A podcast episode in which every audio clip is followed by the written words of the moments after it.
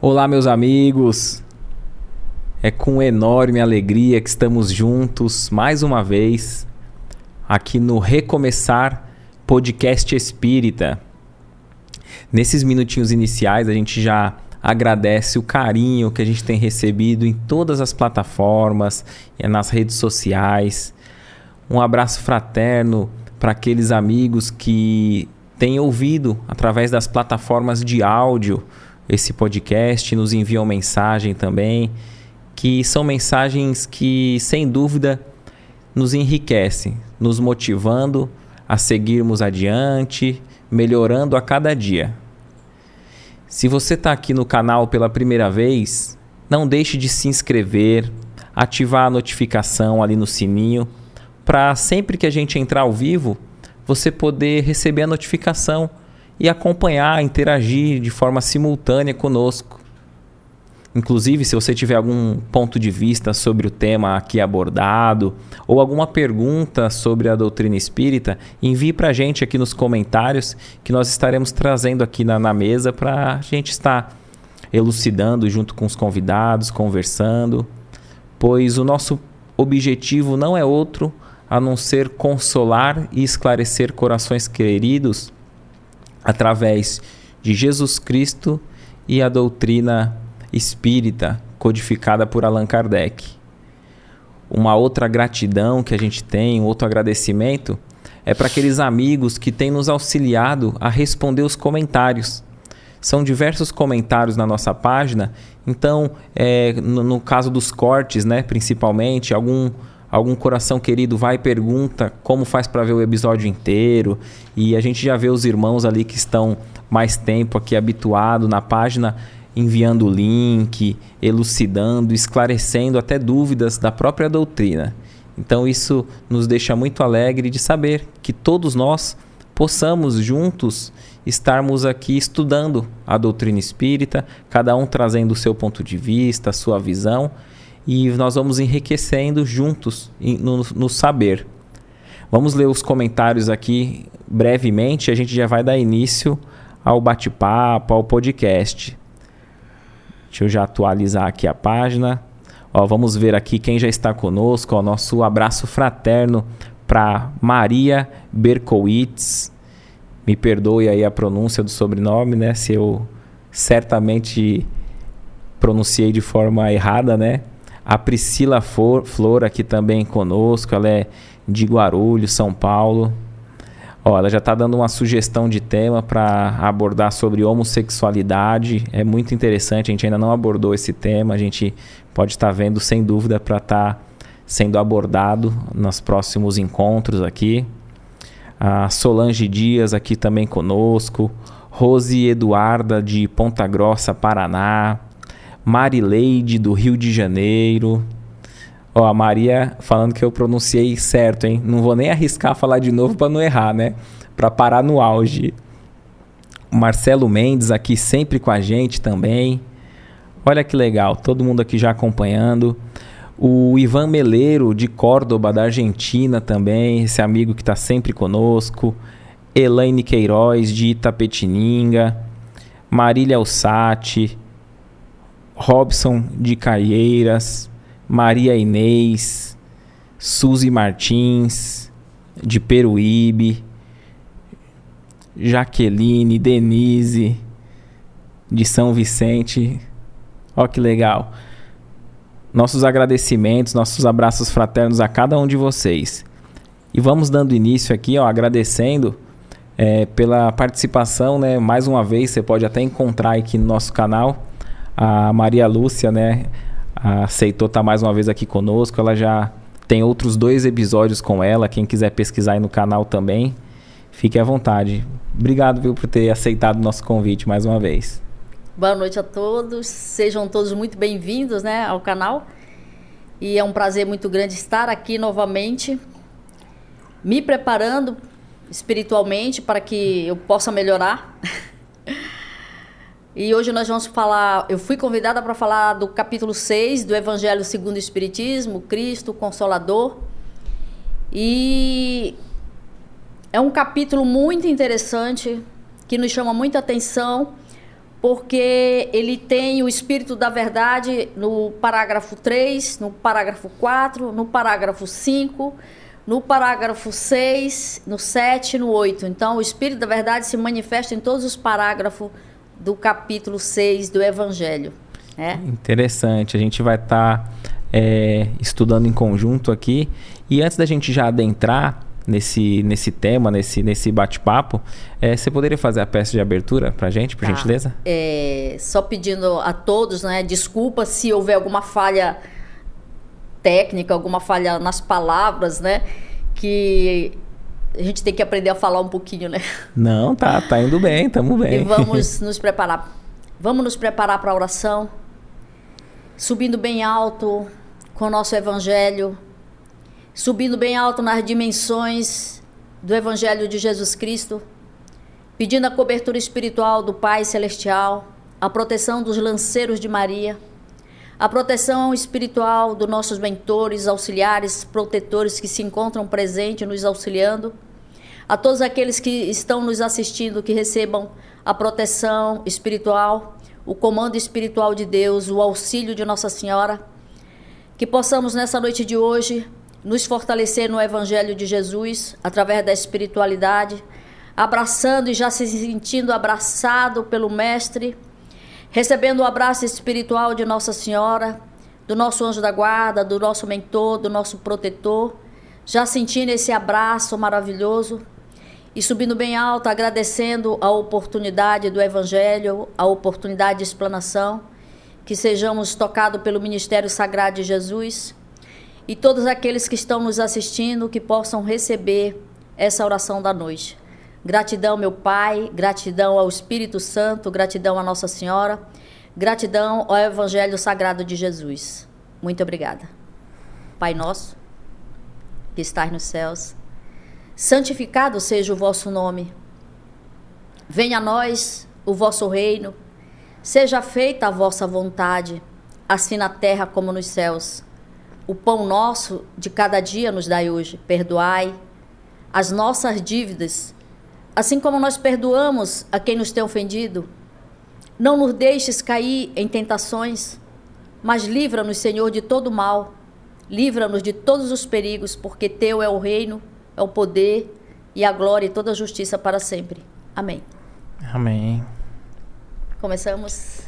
Muito bom, já envolvido, né, nesse clima de paz, de harmonia. Eu tenho que lembrar que eu tô olhando para você, se eu tô certa aqui na posição, Kaique. Tá certinho, tudo certinho. Tá certinho. Você já estava dizendo, né, sobre essa questão do Cristo Consolador, né, é o capítulo 6 do Evangelho Segundo o Espiritismo. Como a gente pode iniciar a compreensão desse capítulo? É muito importante começar essa explanação entrando no Livro dos Espíritos em primeiro lugar, porque o Consolador, Jesus Cristo, ele vem para nos ensinar, para nos ajudar. E foi através do Livro dos Espíritos que surgiu também o Evangelho Segundo o Espiritismo, né? Então, abrindo o Livro dos Espíritos, na introdução, logo em seguida nós vamos achar prolegômenos. Em prolegômenos, nós vamos ver a seguinte informação. Os Espíritos anunciam que os tempos marcados pela providência para uma manifestação universal são chegados. E sendo eles ministros de Deus e os agentes da sua vontade, a sua missão é instruir, esclarecer os homens, abrindo uma nova era para a regeneração da humanidade. Este livro, ele é uma seleção dos ensinamentos, escrito por ordem e ditado pelos Espíritos superiores. Eis os termos pelos quais deram por escrito e por intermédio de vários médios a missão de escrever esse livro, que é o Livro dos Espíritos. E logo em seguida, ainda em prolegômenos, ocupa-te com zelo e perseverança do trabalho que empreendeste com a nossa ajuda, porque esse trabalho é nosso. De quem? Da espiritualidade. Essa é uma mensagem para Allan Kardec e serve para nós também, né? Então, ocupa-te com zelo e perseverança do trabalho que empreendeste com a nossa ajuda, porque esse trabalho é nosso. Nele nós pusemos a base de um novo edifício que se eleva. Então, é uma construção de um novo edifício que se eleva. E um dia vai reunir todos os homens num mesmo sentimento de amor e de caridade. Já vem falando do amor e da caridade desde a abertura do Livro dos Espíritos, né? Que foi em 1857, certo? Isso, isso. Gente, se sair alguma coisa errada, escrevam, escrevam, por favor. É. Mas antes de o propagar, nós o reveremos em conjunto. Então, o Espírito da Verdade e mais os Espíritos está falando. Mas antes de o propagar, nós o reveremos em conjunto, a fim de controlar todos os detalhes. Então, mesmo preparando o livro, teria que ter um conjunto de espíritos ali vendo todos os detalhes para ver se não tinha nenhum erro, né? Perfeito. Então quando o pessoal fala assim, espiritismo kardecista, é um erro, né? Porque não é uma doutrina de um homem, é a doutrina espírita, né? É a doutrina espírita. Allan Kardec codificou. Mas aí tá bem claro, né, que os espíritos coordenaram a tarefa. E nada foi publicado que não houvesse a revisão, né? Revisão. Eu não sei bem, mas tem eu acho que é no livro Obras Póstumas, que Allan Kardec, em algum parágrafo do livro, alguma coisa não estava indo bem, e ele foi atormentado várias vezes com uma batida. Não sei se você já ouviu esse parágrafo aí, né? Sim, é que acho que toda sexta-feira, um dia da semana, o Espírito da Verdade falou para Allan Kardec, ó, eu vou estar 20 minutos com você uma vez por semana, para estar revisando. E aí o Allan Kardec via, se eu não me engano, acho que é essa história, né? O Allan Kardec via uma parte e achava que estava errado. Não, achava que estava certo. Passava direto, achava que estava certo, passava direto. Aí ele ouvia pancada, alguma coisa. Mas esse dia ele resolveu... Então, aí ele foi de novo e mexeu, achou que estava errado e mexeu. Aí depois teve uma comunicação... Falando, ó, a página tal lugar tem um erro. Houve bastante interferência nesse pedaço que ele achava que estava certo. A esposa dele chegou a ouvir as batidas, né? Ele perguntava, você está ouvindo? Ele, tô. Mas tá com muita insistência, né? E aí ele colocou uma observação, para saber no dia da reunião, no dia seguinte, por que aquela insistência. Que era para rever novamente aquela parte do capítulo que tinha algo que não estava correto. Perfeito, né? Perfeito. Então, mas antes de o propagar, nós o reveremos em conjunto, a fim de controlar todos os detalhes. Estaremos contigo. Com quem? Com Allan Kardec. Estaremos contigo, também conosco, né? Estaremos contigo todas as vezes que o pedires. Então, todas as vezes que nós pedimos ajuda, vai chegar. Vai depender dos bloqueios que nós colocamos no caminho, mas toda vez que estaremos contigo todas as vezes que o pedires, para te ajudar. Em teus outros trabalhos também, porque essa não é senão uma parte da missão. Então ele fala, nós te ajudaremos também em outra parte do teu trabalho. Trabalho material dele, sem ser o trabalho espiritual.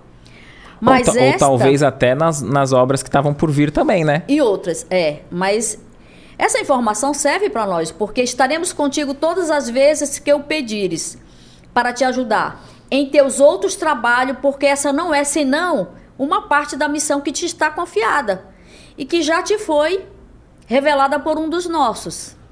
Então, não entre os ensinamentos que são dados aos que deves guardar somente para ti. Então, ele não podia falar nada daqueles ensinamentos que estavam dando para ele.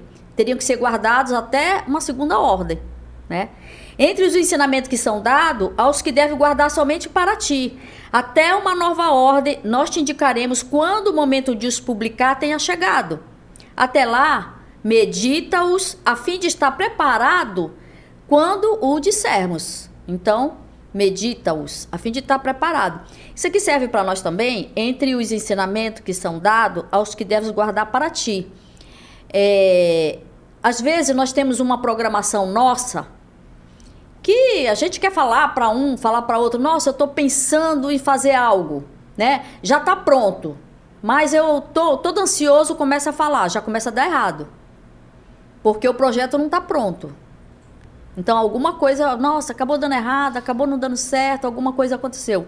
Então, serve para nós também, né? Tem aqui Uma observação? Posso subesticar meu braço aqui? Fica à vontade.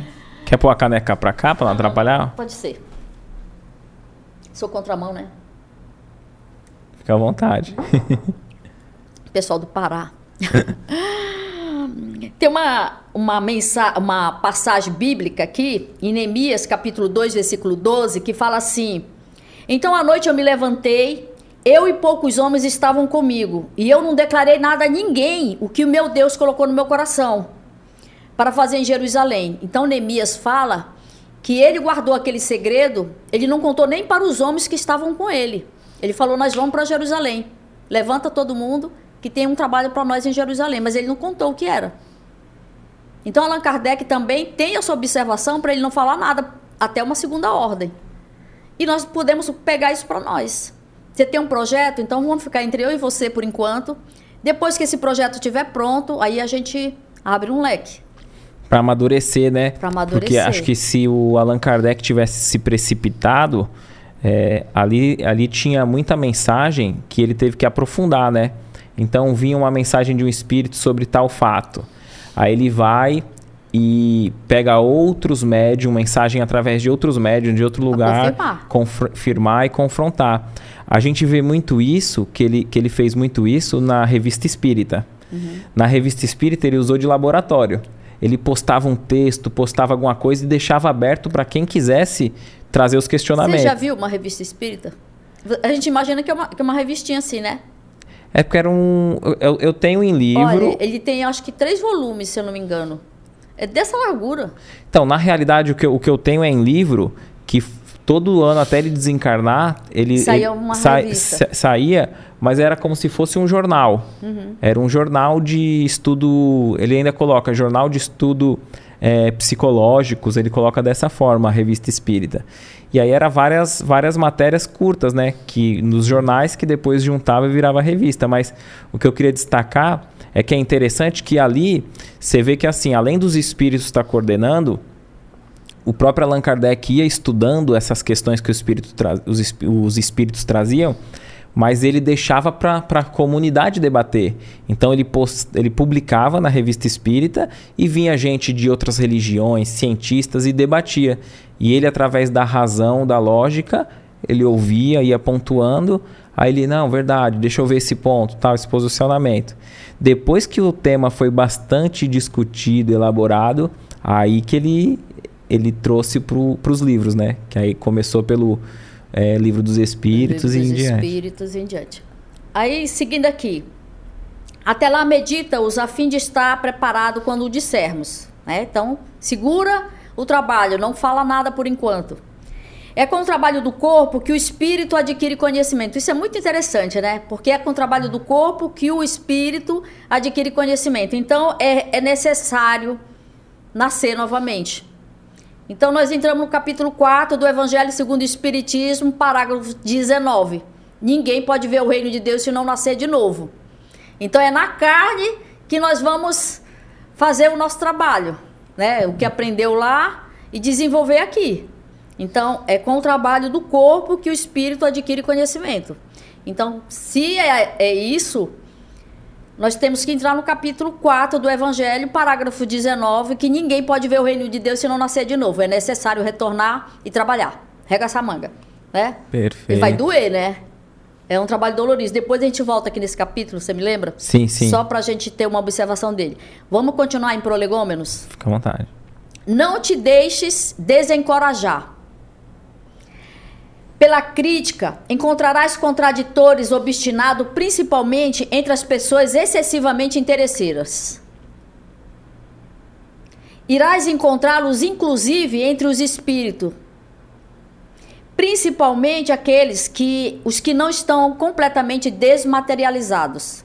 Então, os espíritos que não estão totalmente desmaterializados vão procurar frequentemente semear a discórdia, a desunião, a desavença, os obstáculos, as brigas, né, as confusões, para atrapalhar a chegada do livro. Né? Então, estava sendo avisado para Allan Kardec que ele ia encontrar muita barreira e muitos contraditores atrás dele. Perfeito. Né? Então, até os espíritos que não estão completamente desmaterializados iriam procurar frequentemente semear a dúvida por malícia ou por ignorância. Mas prossegue sempre. Crê em Deus, caminha com confiança, aqui nós estaremos para te sustentar. Nós estaremos para te sustentar. E está próximo tempo que a verdade brilhará por toda parte. E é com perseverança que tu chegarás a recolher o fruto do teu trabalho. Então tem que perseverar. Não foi fácil. E aí, para completar aqui, deixa eu só terminar aqui esse pedacinho. Não te inquiete com os espinhos e as pedras e os obstáculos que os incrédulos irão colocar no teu caminho. No caso nosso, porque o espírita, ele recebe bastante obstáculo para chegar até aqui também. Hoje aconteceu bastante obstáculo com a minha pessoa e a sua. Toda quarta. Toda quarta. A minha bateria pifou.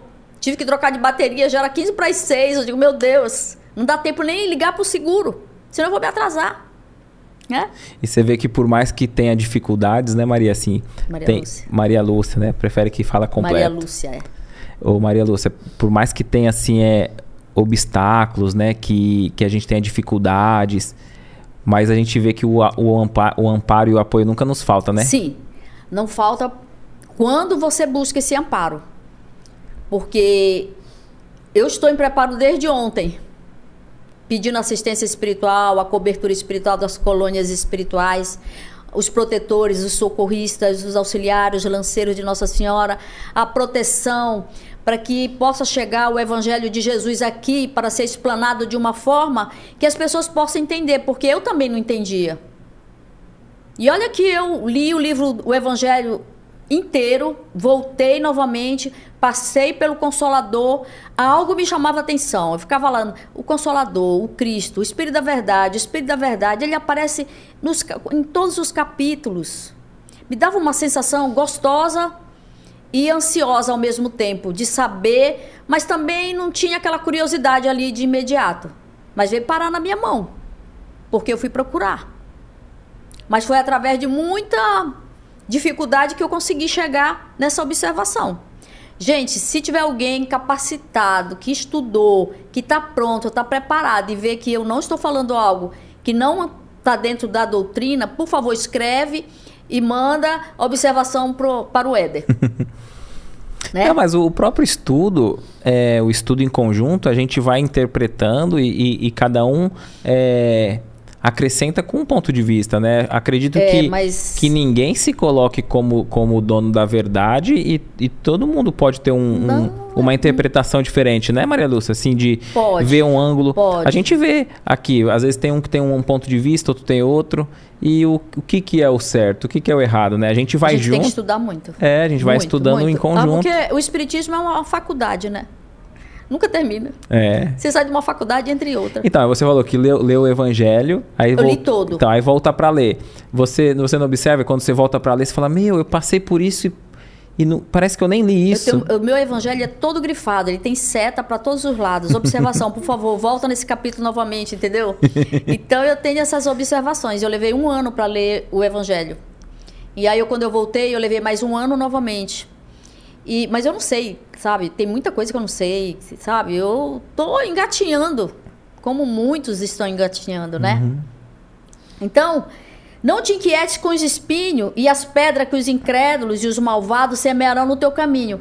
Mantenha a confiança, pois alcançarás o objetivo e merecerás ser sempre ajudado. Né? Lembra-te que os bons espíritos, eles só ajudam aqueles que servem a Deus. Então, você tem que ser um servo de Deus. Você tem que ser um devoto de Deus. Então, os bons espíritos só ajudam aqueles que servem a Deus com humildade e com desinteresse. Ah, eu vou ajudar, mas eu tenho um interesse. Entendeu? Então, ele fala, lembra-te que os bons espíritos só ajudam aqueles que servem a Deus com humildade e com desinteresse. Eles se distanciam dos orgulhosos e dos ambiciosos.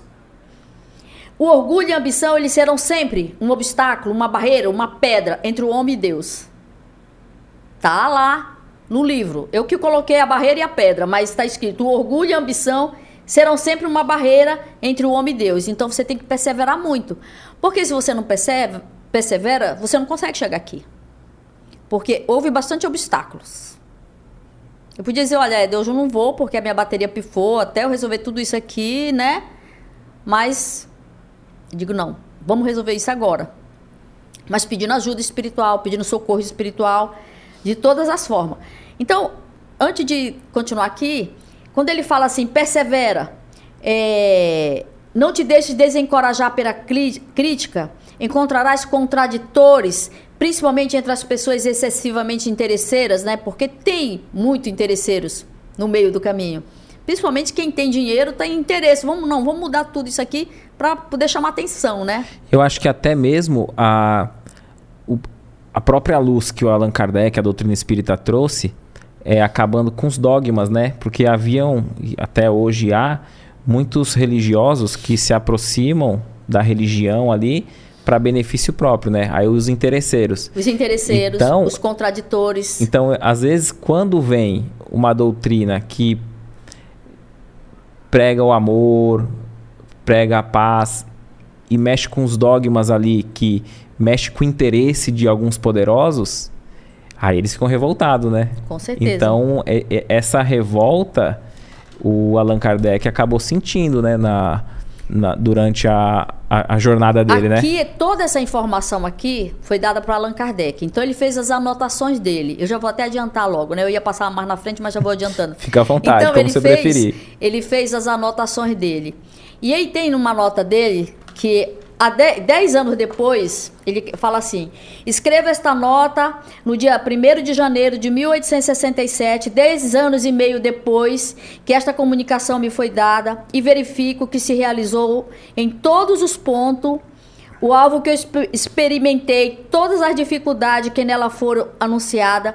Tenho sido alvo de ódio implacável, de inimigos, de injúria, de calúnia, de inveja, de ciúme.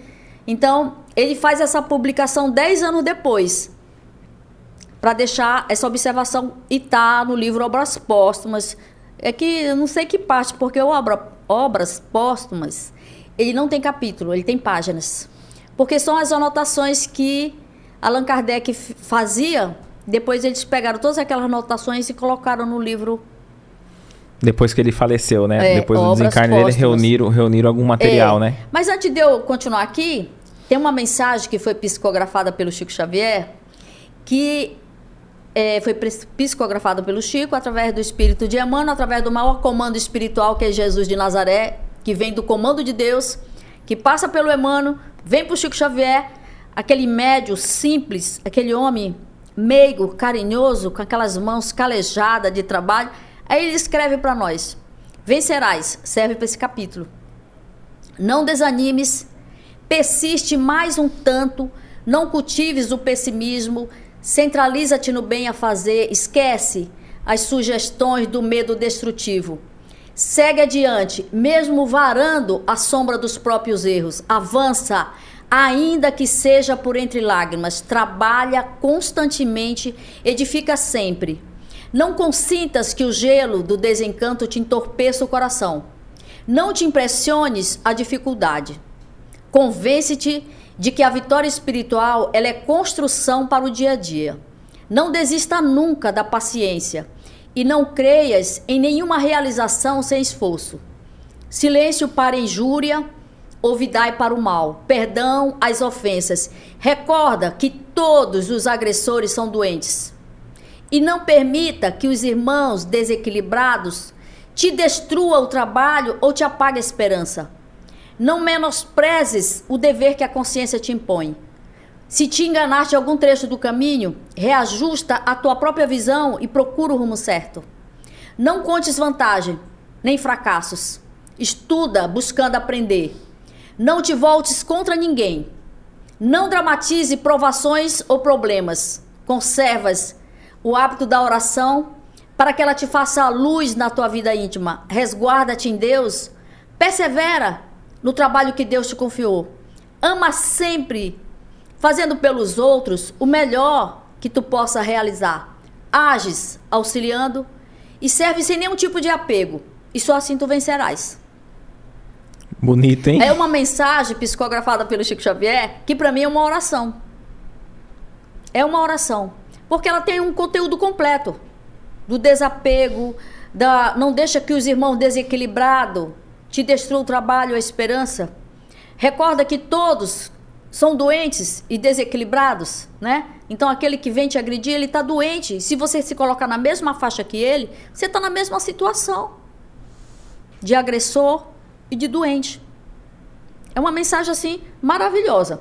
Então vamos seguindo aqui para chegar, para a gente não tomar muito tempo, né? Não, tá gostoso o bate-papo. Você fala até da parte do medo, pro medo não paralisar, né? É. Porque às vezes a gente fica com tanto medo de errar que a gente erra pela inutilidade, né?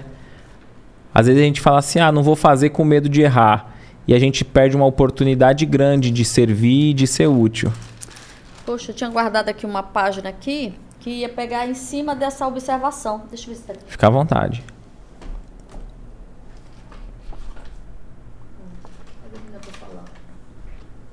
Tá tudo aqui. Tem uma pergunta do Adelino Silveira para o Chico Xavier, né? Ele faz essa pergunta para o Chico Xavier. Chico, qual a virtude mais difícil de ser alcançada? A humildade ou a paciência? Aí Chico Xavier responde. A resposta, uma não vence a outra. A mais difícil é a abnegação. A mais difícil é a abnegação. É aquele sacrifício que você tem que fazer para carregar seu fardo.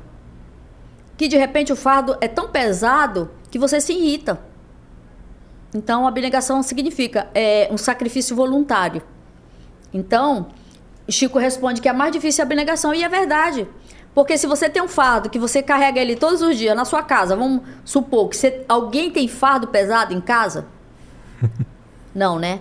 Então, quem tem vai saber o que é uma abnegação, porque tem que fazer um sacrifício imenso para carregar aquele fardo, para não machucar, para não humilhar, para não falar mal, para não dar um empurrão, sai da frente, não. E Chico Xavier respondeu assim com muita... Como é que dá o nome? Propriedade. Propriedade, é isso. Adelino Silveira pergunta a Chico Xavier qual a virtude mais difícil de ser alcançada. A humildade ou a paciência? Ele fala, uma não vence a outra. A mais difícil é a abnegação. Esse sacrifício voluntário que você tem para seguir a sua prova, para ficar provavelmente em silêncio... Alguém aí tem fardo pesado para carregar? Pode me responder se tiver, gente. Olha, eu sei que não é fácil. Eu também estou passando por uma prova assim bem rigorosa. É uma prova que tem que ter muita abnegação, muito sacrifício e juntar a paciência, a humildade e o conhecimento do Evangelho. Porque quem não tem o conhecimento do Evangelho erra. A gente com conhecimento, a gente tem vontade de dar um empurrão. E sem o conhecimento é pior. Porque acho que a dificuldade é a gente trazer do intelectual, né? Daquilo que a gente leu, estudou, decorou, para a prática, né? Para a prática, dói. Porque a gente estuda o Evangelho Segundo o Espiritismo, é aquele bálsamo de consolo, a gente fica tranquilo. Mas o momento da gente exercitar aquilo que leu... É no convívio social, né? É na rua, é no trabalho, é em casa. A maioria é em casa e no trabalho. Porque você tem que ter uma paciência, essa abnegação muito grande, para sentir, talvez, o que aquela pessoa está sentindo. Por ela estar te agredindo, ou então ela está atrapalhando o teu percurso, ou você achar que aquela pessoa está atrapalhando o percurso inteiro. Entendeu? E sabe o que é curioso? Quando a gente tem um projeto que vai beneficiar nós mesmos, vem as dificuldades, mas a gente suporta até melhor, porque a gente pensa já no benefício direto que vai chegar para nós. E eu fico imaginando nessa questão que a gente mencionou, né? Allan Kardec. Você vê que ele trabalhava por uma causa nobre. Não colocou direitos nos livros, né? Não fez por dinheiro em momento algum, era pela causa. O Chico Xavier também, às vezes ele ficava horas para psicografar, horas para receber aquela fila enorme, e ele não ia embora enquanto ele não recebesse todo mundo da fila e dava um beijo na mão, e a pessoa falava uma mensagem. E tem um relato de um vídeo que o próprio Chico disse que uma moça está ali na fila, tal, aí ela chega e fala, que dificuldade, que burocracia para eu te dar um beijo. né? Então, quer dizer, ela teve que ficar ali algumas horas na fila. Ele, com certeza, ficou muito mais horas para acolher todo mundo. Para acolher todo mundo, né? Imagina isso, né? A gente tá num objetivo, num projeto, alguma situação que não é um benefício particular, por amor. Aí acho que é a verdadeira abnegação, né? E renúncia, né? Renúncia, porque a gente tem que prestar muita atenção naquilo que você está vivendo, que está vivenciando. Você fala, nossa, essa prova tá que tá. É? Eu não sei se eu não consigo ver quem a gente fala, né? Mas se tem alguém que está nos assistindo, se chora.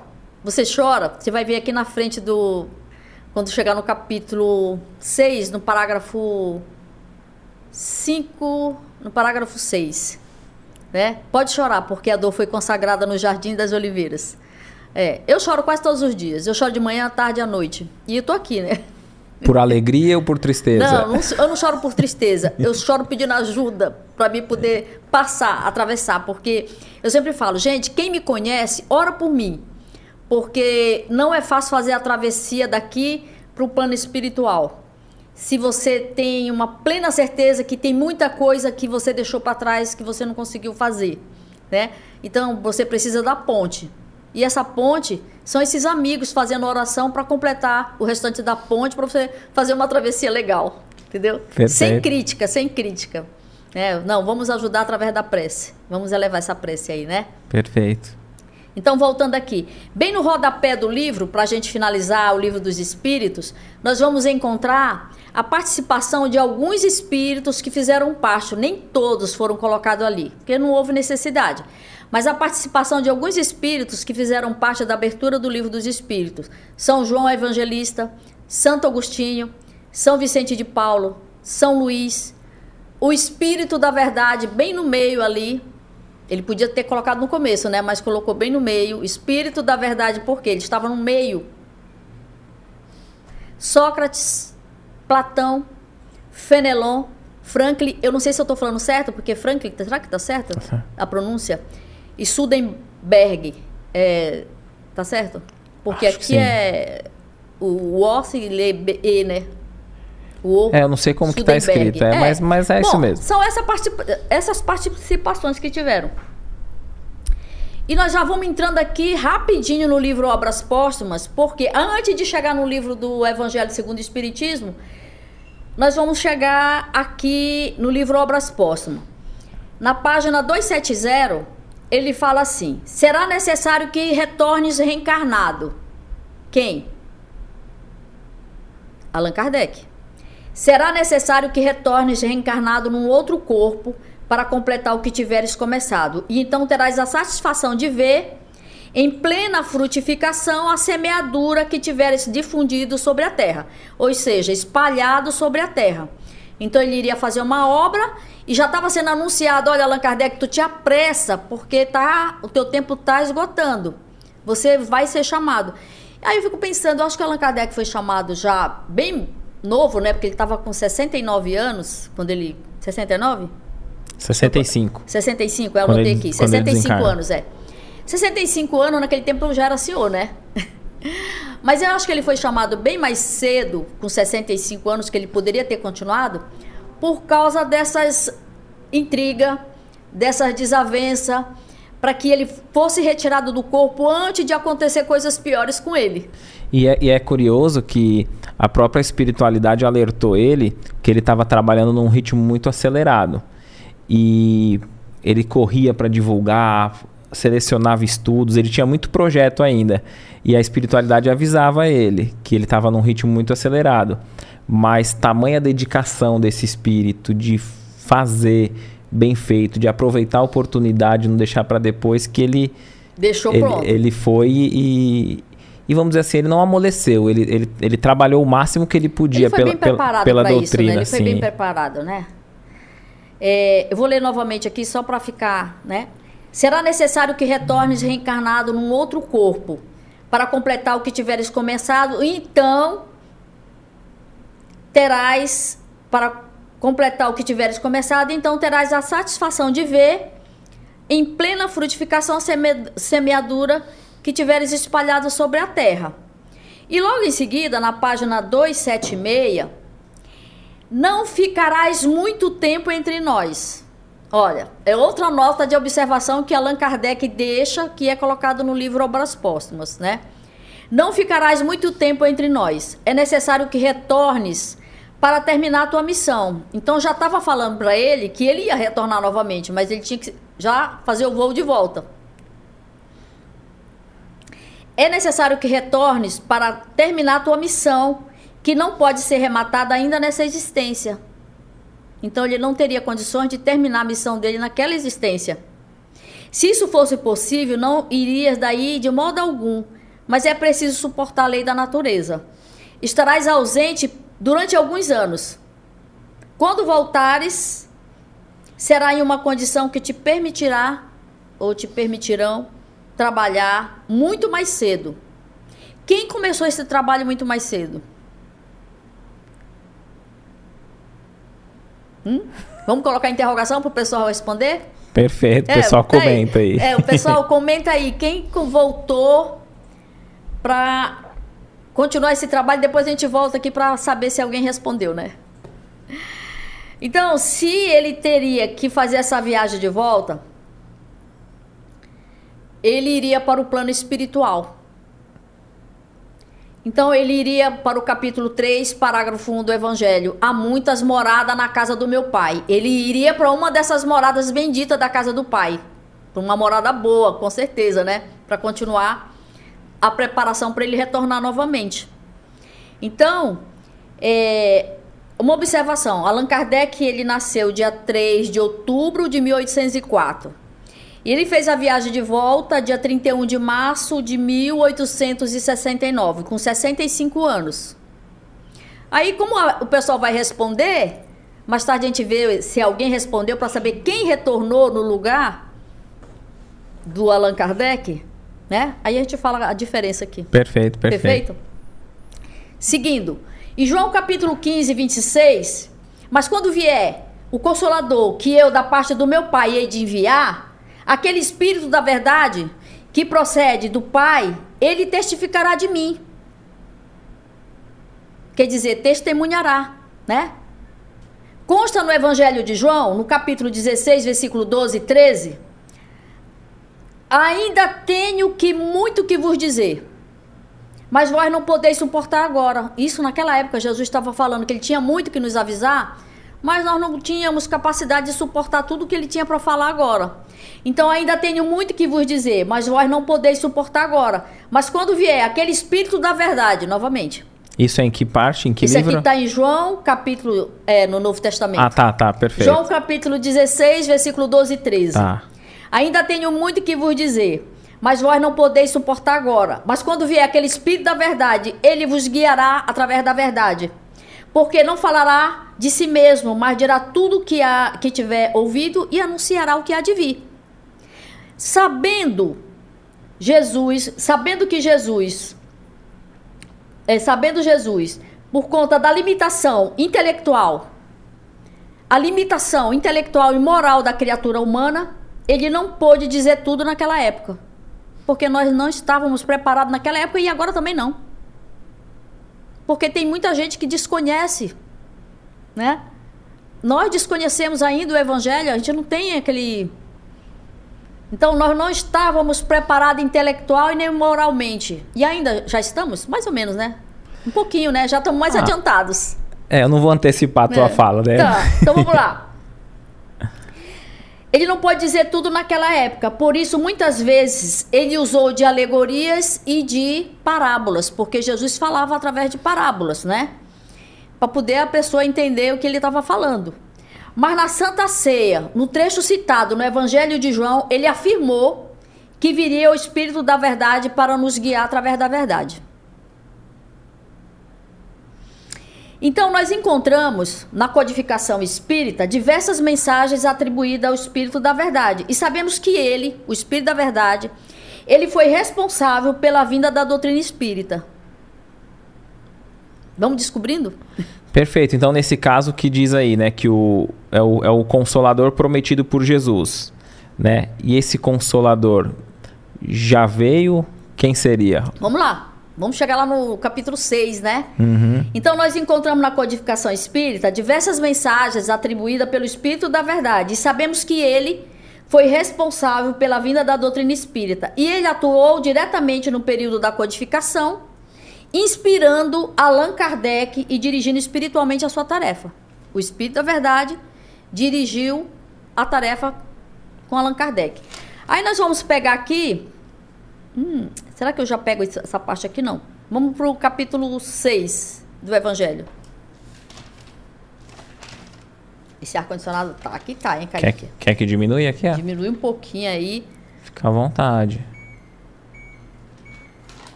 Vamos aqui no capítulo 6, rapidinho. A chegada do Espírito da Verdade. O Espírito da Verdade, Paris, 1860. Eu venho, como antigamente entre os filhos perdidos de Israel, trazer a verdade e dissipar as trevas. Escutem-me, o Espiritismo, como a minha palavra fez antigamente, veio lembrar os incrédulos que acima dele reina a verdade imutável. A verdade imutável, então, não existe mudança na lei de Deus. Se você quiser mudar alguma coisa, não existe mudança na lei de Deus. Então, o Deus bom, o Deus justo que faz germinar as plantas e levanta as ondas. Eu revelei a doutrina divina e como um colhedor de cereais, eu reuni em feixes o bem espalhado pela humanidade e disse: venham a mim todos vocês que sofrem. Então, eu venho como antigamente. Quem? Jesus de Nazaré. Ele está aqui falando para nós, eu venho como antigamente, entre os filhos perdidos de Israel. E quando ele fala aqui, como um colhedor de cereais, eu reuni em feixe o bem espalhado pela humanidade e disse: vinde a mim todos vós que sofreis e estáis sobrecarregados. E aí quando ele fala, vinde a mim, que ele fala que reuniu em feixe, o que, que ele quis dizer? Que ele quer agrupar, ele quer juntar, ele quer abraçar toda a humanidade num só amor e na caridade. Então, eu reuni em feixes o bem espalhado pela humanidade e disse: venha a mim todos vocês que estão sofrendo, porque eu quero abraçar todos vocês, eu quero juntar todos vocês, eu quero amar todos vocês, eu quero agrupar todos vocês entre o amor e a caridade, né? E aí ele, seguindo aqui: entretanto os homens ingratos, eles desviaram-se do caminho reto e largo que conduz o reino do meu Pai e se perderam nos ásperos caminhos da incredulidade. Meu Pai não quer terminar com a raça humana. Ele quer que, se ajudando uns aos outros, mortos e vivos, ou melhor, mortos segundo a carne, porque a morte não existe. Então ele quer que ajudemos uns aos outros, mortos e vivos. Porque ninguém morre. Você só sai da carne e o espírito faz essa viagem de volta lá. A morte, pois a morte é o renascimento, é a vida, é a prova que foi escolhida por cada um de nós, por cada um de vocês, durante a qual a virtude deve crescer e se desenvolver como um cedro. O cedro é uma árvore de 30 metros de altura. E a circunferência dela, que é a largura dela, né? A circunferência são 15 metros.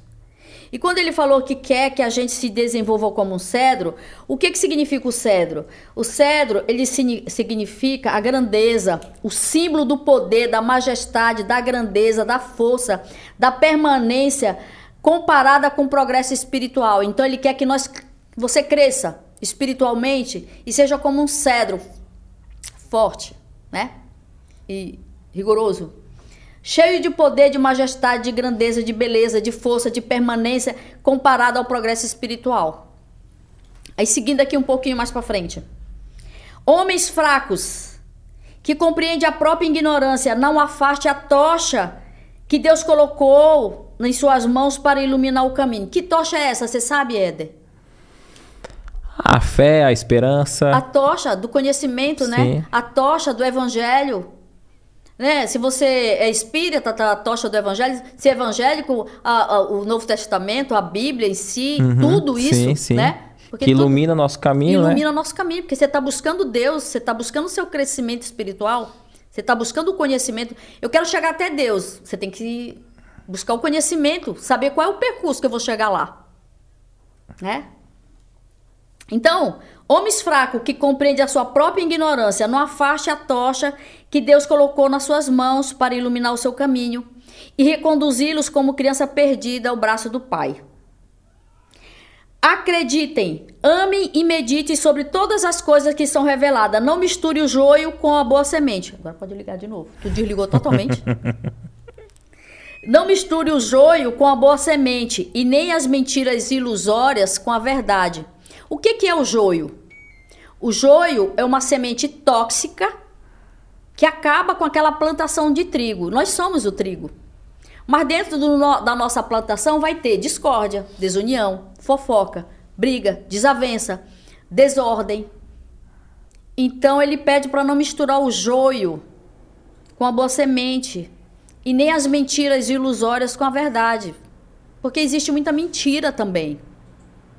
Acredito que até mesmo na questão das verdades que Jesus trouxe, com o tempo foram misturando, né? Deturpando talvez a palavra de Jesus e o real ensino dele. E aí com o Espiritismo agora, o Espírito da Verdade, com a doutrina espírita, acho que é até um alerta, né? Falando assim, ó, estamos trazendo o ensino, aquilo que Jesus falou e mais, aprofundando, né? Mais um pouco ainda, mas que a gente aprenda a não deturpar novamente, né? Que nós, como humanidade, já deturpamos lá atrás, né?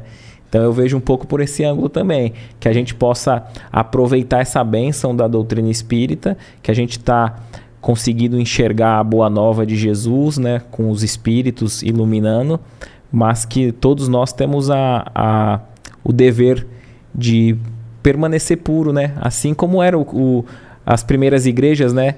O cristianismo primitivo, ali a igreja de Pedro, né? Que a gente possa agora, o espiritismo, ser essa renovação do verdadeiro cristão puro, né? Daquele início.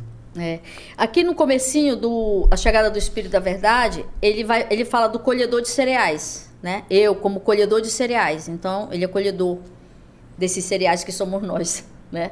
Eu quero juntar em feixes o bem espalhado pela humanidade, né?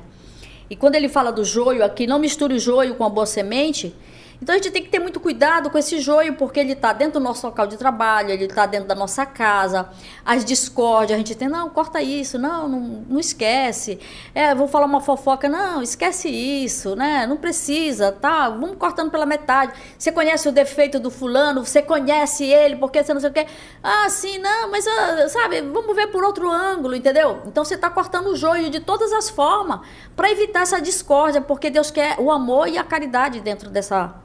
juntar, agrupar, abraçar, né? E seguindo aqui um pouquinho mais para frente, espíritas, do mesmo parágrafo aqui, espírita, amem-se, eis o primeiro ensinamento, instruam-se, eis o segundo, amem-se, instruam-se. Então é necessário, o que é instruir? Estudar, né? Procurar conhecimento. Vamos buscar conhecimento para ver se a gente acha uma saída. Aí, voltando aqui, porque quando ele fala a chegada do Espírito da Verdade, eu venho como antigamente, entre os filhos perdidos de Israel, tem uma nota no Livro dos Espíritos, voltando aqui, tem uma nota no Livro dos Espíritos, não, no Livro dos Médiuns, no capítulo 31, parágrafo 9, no Livro dos Médiuns, né, Espírito, no Livro dos Médiuns, que essa nota foi recebida, essa nota aqui do Espírito da Verdade, a chegada do Espírito da Verdade. Então foi uma psicografia, né? Essa nota, ela foi recebida, tem uma observação de Allan Kardec, tipo observação, uma nota. Que essa mensagem, ela se encontra no Livro dos Médiuns, no capítulo 31, parágrafo 9, uma nota de Allan Kardec que diz que ela foi recebida por um dos melhores médiuns da Sociedade Parasiense de Estudos Espíritas e assinada Jesus de Nazaré. Então aí ele se manifesta. Então, emocionante, né? Sim, sim. Então a gente compreende que o Espírito da Verdade, a doutrina espírita, é Jesus de novo. É Jesus. Ele falando, aqui na frente ele vai falar, eu estou com vocês e meu apóstolo vem para esclarecê-los. Será que alguém respondeu quem é o espírito que retornaria? Depois a gente vê, né? Então vamos ver depois. Então vamos lá.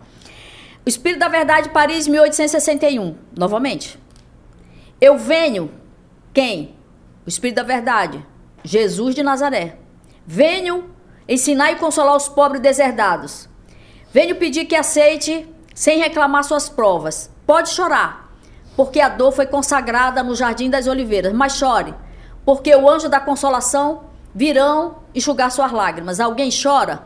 Porque quando você chora em oração, né? Chora, ai Senhor, eu não tô bem. Tem uma amiga minha que ela falou assim pra mim, um dia eu parei o carro no trânsito e gritei dentro do carro com o carro fechado. Eu digo, eu já fiz isso também, entendeu? Porque você quer gritar, porque você não tá mais aguentando pra que esse fardo...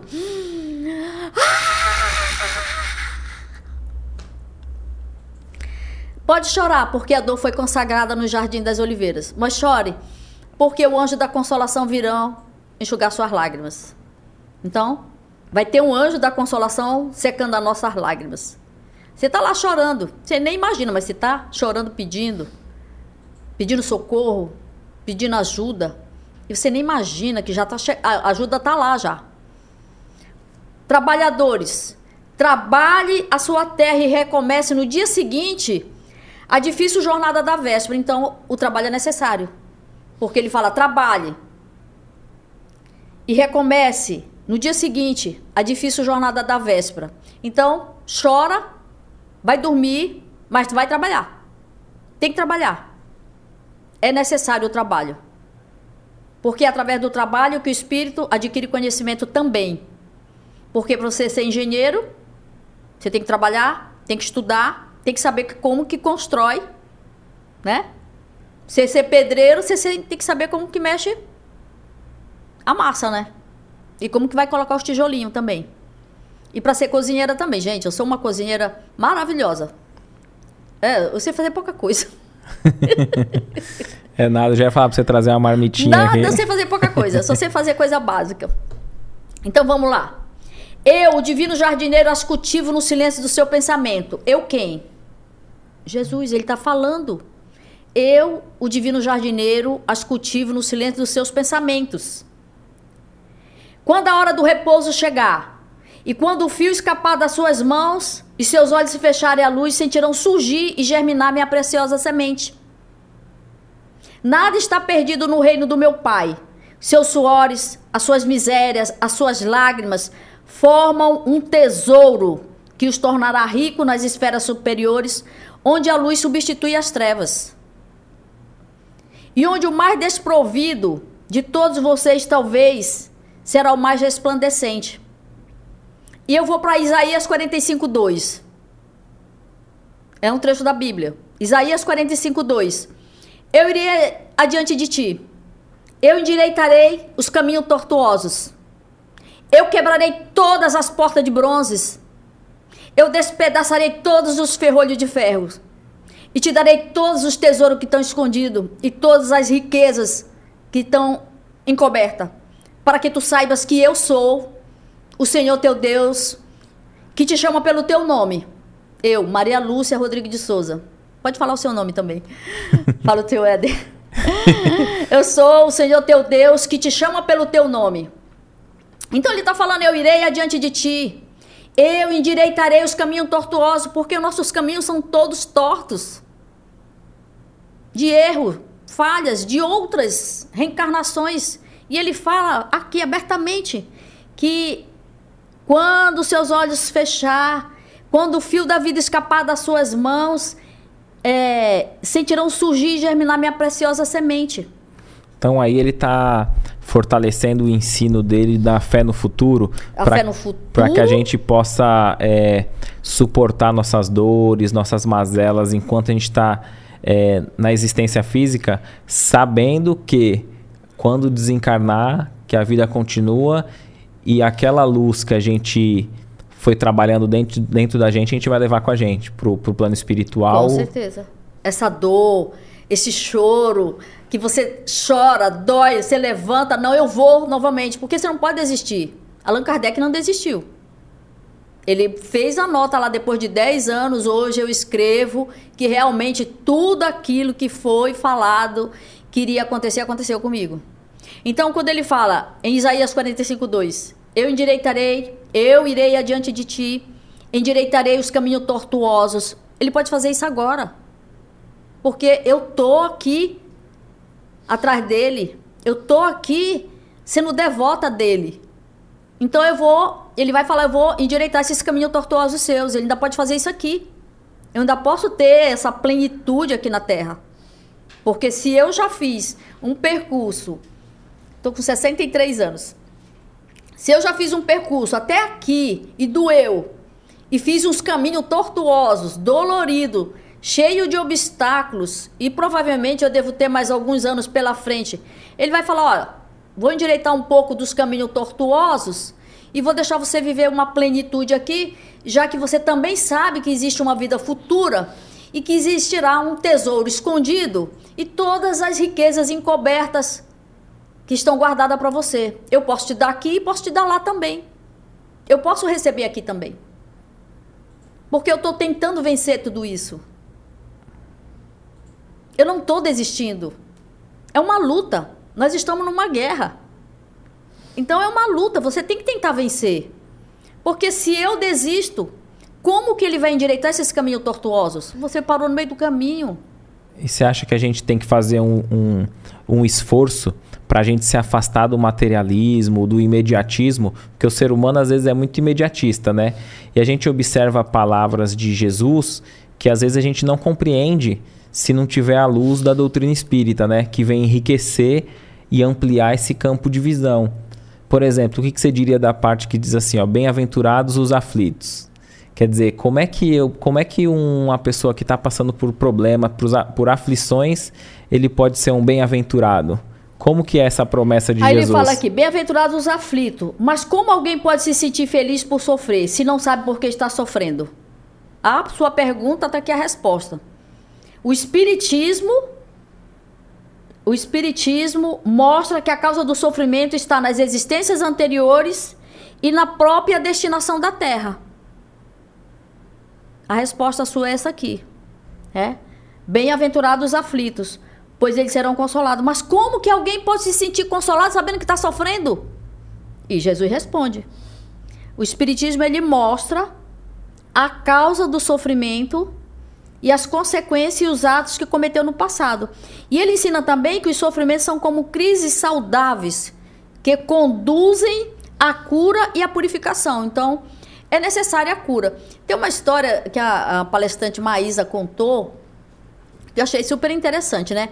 Que um determinado rapaz fazia tratamento anos e anos lá, fazendo passe, tratamento de limpeza, tratamento de cura.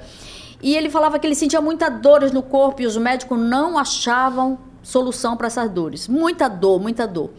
E ela conta que houve uma manifestação através de um trabalho fechado e passaram esse recado para ele, que numa reencarnação passada dele, ele triturou um homem naquelas máquinas de moinho, que deve ser grande, né? Você imagina você ser triturado, né? E o espírito que ele triturou estava com ele o tempo todo para ele sentir a dor que ele fez ele sentir quando ele fez isso com ele.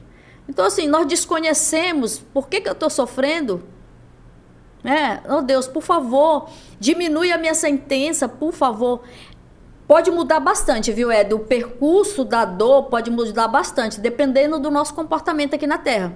Se você é aquela pessoa que sabe que está sofrendo por essa causa, por alguma causa, alguma coisa eu fiz, porque agora eu não estou fazendo nada, eu estou certinho, e eu tentar melhorar através do meu amor, da solidariedade, da caridade, do meu comportamento moral, do meu aprimoramento, eu posso mudar esse percurso. A gente pode amenizar o efeito. Ele pode amenizar. Eu até falei ontem para uma cunhada minha, que ela é espírita, E ela ligou para mim falando algumas coisas. Eu falei, olha, na próxima reencarnação eu vou pedir para essas provas vir no começo. Porque não adianta você... É chato você com 63 anos passar por uma prova rigorosa. É... Né? Você já está, né, mancando, já está, pô, então passa pela prova lá novinho, que você ainda tem pai, mãe para cuidar de você, né, para te ajudar. É muito triste você pedir a prova para o final da existência. E eu achei interessante que você falou assim, que a dor, o sofrimento é terapêutico, né? Então, vamos supor, a gente está passando uma dificuldade, mas a nossa visão ali, aquela escama da nossa visão... Enquanto encarnado, a gente não vê o problema na amplitude. E a gente não enxerga dessa forma, né? Que aquela dor está sendo uma bênção para o espírito, né? Éder, tem muita, assim... Eu estou passando por uma prova rigorosa. A gente é 9 vezes 9, entendeu? E, assim, eu passando por essa prova, eu fico pensando... Gente, quem não tem o conhecimento dói muito mais. E a vontade que você tem é de morrer. Você tem vontade de morrer. Porque você fala assim, eu não aguento mais passar por isso. E quem mora, tipo, em prédio alto, faz besteira. Porque você olha ali para baixo... Teve um livro que eu li, que é do... vou lembrar aqui. É do Robson Pinheiro. Ele falando que... Ele teve umas experiências com ele, que ele estava num prédio e ele estava olhando para fora. E ele escutava uma voz dentro dele falando assim... Por que você não voa? E ele falava, nossa, se eu pular daqui, eu vou sair voando. Então o espírito estava incentivando ele, por que você não voa? Que era o próprio espírito que tinha dívida com ele, né? Por que você não voa? Você vai se sentir super leve. E eu falo isso porque, diante da prova a qual eu estou passando, eu olho pela sacada, eu digo, gente, se eu ficar olhando muito tempo aqui, eu escuto vozes. Pula, é legal, entendeu? Já acaba logo com isso, entendeu? Então assim, sai de perto da janela, sai de perto do perigo, sai de perto daquilo, porque não é você. A dor é cruel. Então aquilo que te pega, que é o teu passado, que você não sabe, que está oculto, está atrás de você. É? E essas influências espirituais ali estão, muitas vezes, querendo uma vingança, alguma coisa assim, né? Sim, eles querem te levar também, né? Inclusive, aproveitando esse gancho, né? Quem estiver passando por situações difíceis, tiver com ideias de abandono da vida, né? Não desista. A gente sempre divulga aqui o atendimento fraterno espírita, né? 0800 210 9090. Então, liga, conversa, porque aquele que quer... acabar com a dor, não quer acabar com a sua vida, quer acabar com a dor. Ninguém quer o mal de si próprio, né? Então, que a gente possa ter esse olhar sabendo que a vida continua. Aquele que opta por essa saída, abandonar a vida antes do tempo, além de não resolver os problemas, prejudica muito mais, né? Vai doer muito mais. Porque, diante de tal prova, hoje eu posso falar... Porque eu sei que tem muita gente passando por uma transição achando que é ela. Não é. Eu, a maioria das vezes, não sou eu. Mas eu tenho consciência de que não sou eu. E acontece cada coisa que você fala, não, isso aqui não é meu. Dou na virilha, não consigo subir a escada. Eu digo, não, não é minha. Eu dou de volta para você. Segura esse negócio aí, é seu. Para que você quer me dar isso? Né? Tenta me perdoar, pelo menos. Me desculpa, me perdoa, eu não sei o que eu fiz. Me perdoa, me ajuda a perdoar. Então você tem que falar com esse espírito, com essa voz que fica te incentivando a depressão, a tristeza, a sair do foco, a sair do trabalho. Às vezes eu levanto arrastada. Eu falo, gente, isso aqui não sou eu. O espírito quer que eu fique deitada, dormindo, sem fazer nada, para perder tempo. Eu digo, não, você me desculpa, mas você vai estudar junto comigo, você vai fazer faxina junto comigo, ou então vai dar uma volta lá no mar, vai tomar um banho de mar. Eu chego a brigar com ele às vezes, mas não está sendo fácil. Não está sendo fácil. Eu falo porque hoje eu posso falar para as pessoas, persevera. Persevera porque tem um passado atrás de tudo isso. Nessa palestra também da Maísa, ela falou de uma... Vou puxando aqui um outro lado, né? Fica à vontade. Ela falou de uma moça que sofria de uma obsessão muito grande. Eram vários obsessores atrás dela. E ela fez um tratamento nessa casa espírita, que é lá em Brasília, né? E ela fez um tratamento espírita. E aí, nesse tratamento, tem aquela sala fechada onde tem a reunião secreta, onde vai conversar por cada ficha, né? E foi informado que era para ela ocupar o máximo a mente dela. Aí perguntaram para ela o que ela fazia, faxina. Procure faxinar o máximo que você puder. Só pare quando você estiver muito cansada, que é para ocupar a sua mente. Porque o espírito, ele não quer trabalhar o que está com você. E acredito que até mesmo para não fazer uma tomada, um vínculo mental, né? É. Porque às vezes, se a gente está com pensamentos elevados, pensando em coisas elevadas, dignas, a gente não entra em sintonia com esses espíritos inferiores, né? E se a gente às vezes não está tão equilibrado a ponto de estar conseguindo elevar o pensamento, seja numa boa música, às vezes tem pessoas passando por obsessão forte que diz que não consegue ler, que não consegue se concentrar na leitura, não consegue ouvir uma música, e aí entre ficar parado, ocioso e dar vazão, dar abertura para essa influência, é preferível que esteja sempre ocupando a mente para não dar espaço mental, para essa ociosidade, para não dar essa brecha, né? Porque é assim, se você está em casa, você sente a influência muito maior. Quem não sabe que está com obsessão, vai perceber que em casa você não, eu não tenho vontade nenhuma de sair, eu não tenho vontade de ver televisão, não tenho vontade de fazer nada, eu não quero fazer nada, eu não quero fazer nada. Mas quando você sai e você se reúne em algum lugar, ou então vai para a igreja, porque eu digo o seguinte, se a igreja, no espiritismo você não está encontrando a resposta, vai para a igreja evangélica. Se você não está encontrando a resposta na igreja evangélica, vai na igreja católica. Se você não está encontrando resposta na igreja católica, vai na igreja messiânica. Se você não conseguiu se encontrar, tenta fazer alguma coisa para ocupar a tua mente. Porque quando você sai dessa sintonia de casa, você melhora. Você volta, você colocou o pé dentro de casa, o espírito fala, cheguei também. Agora nós vamos almoçar junto. Porque eles comem junto com você. Você come que nem percebe.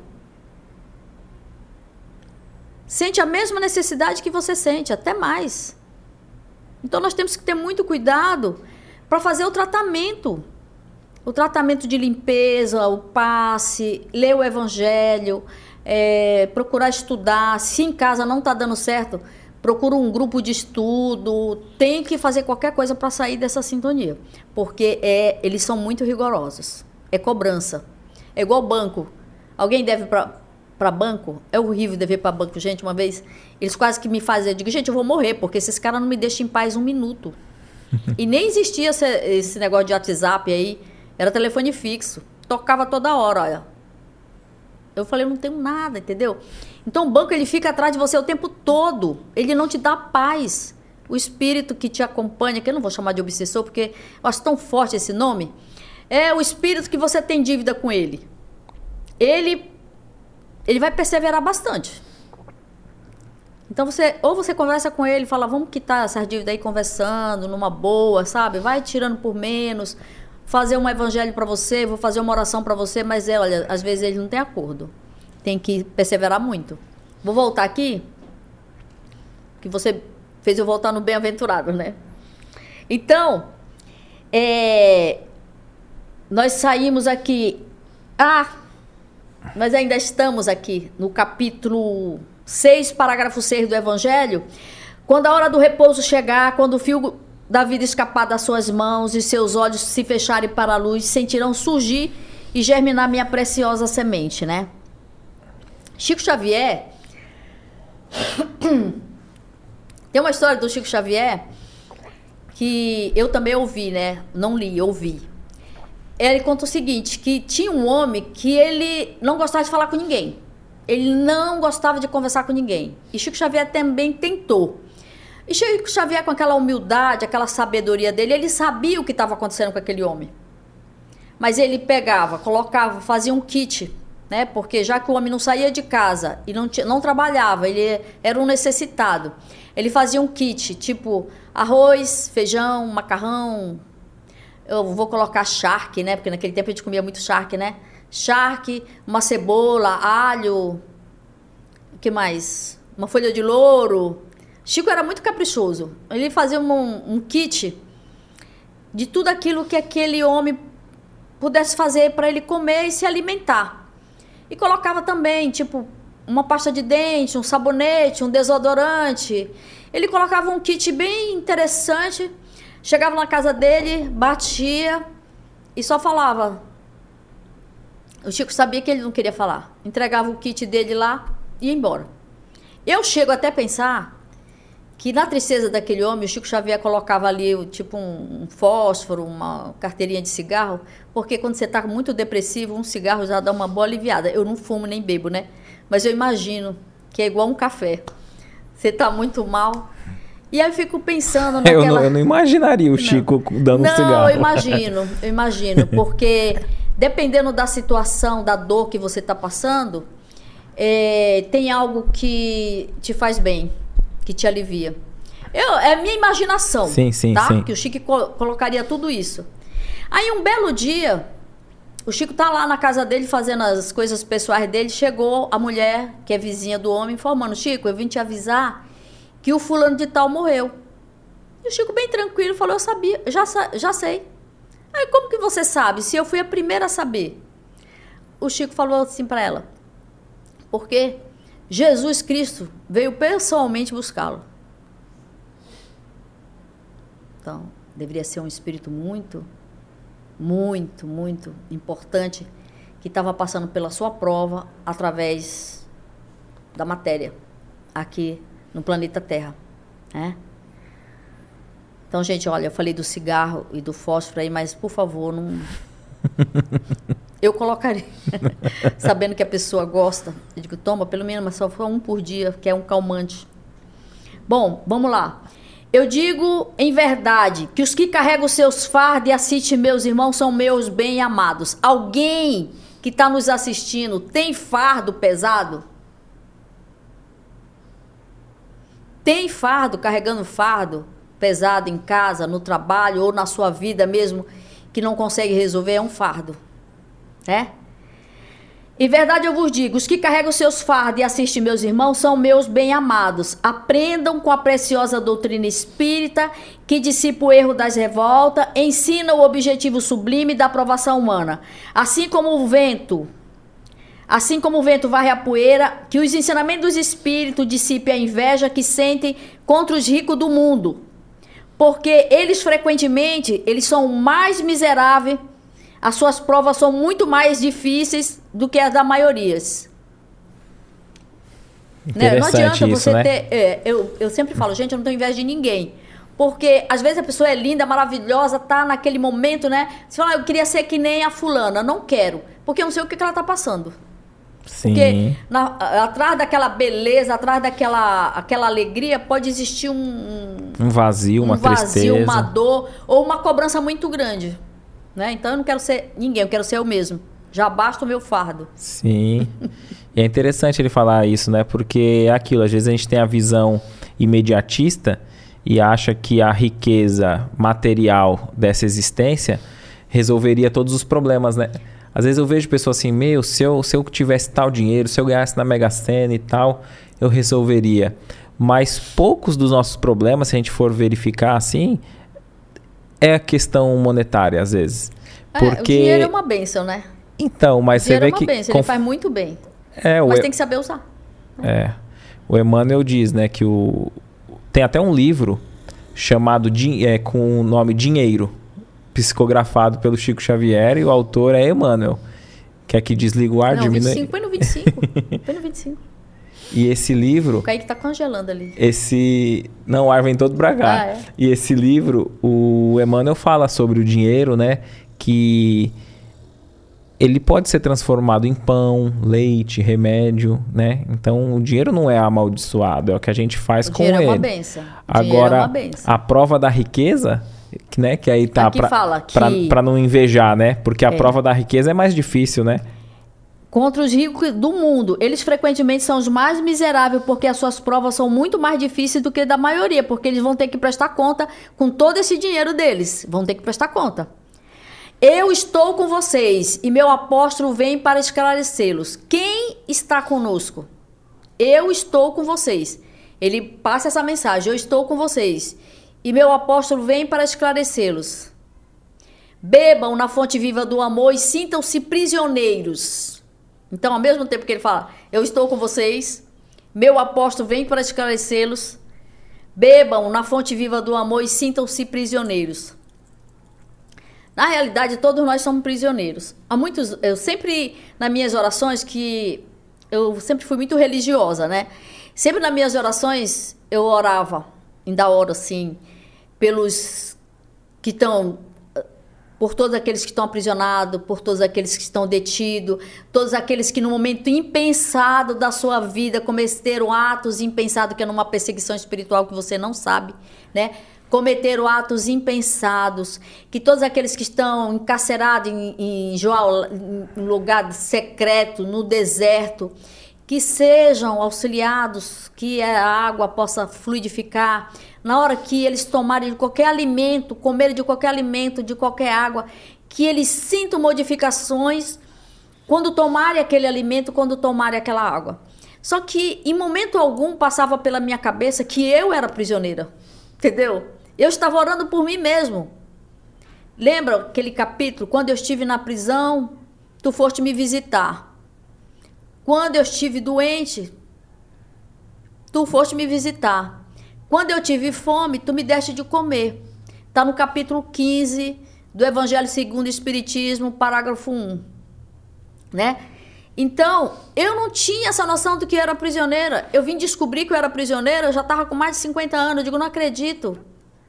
Por quê? Eu sentia algo que mexia com a minha estrutura. E depois eu vim descobrir que eu estava orando por mim mesmo. Quando ele fala que sintam-se prisioneiros da vida para se lançarem um dia livres e alegres no seio daquele que os criou, simples, ignorantes e perfeito.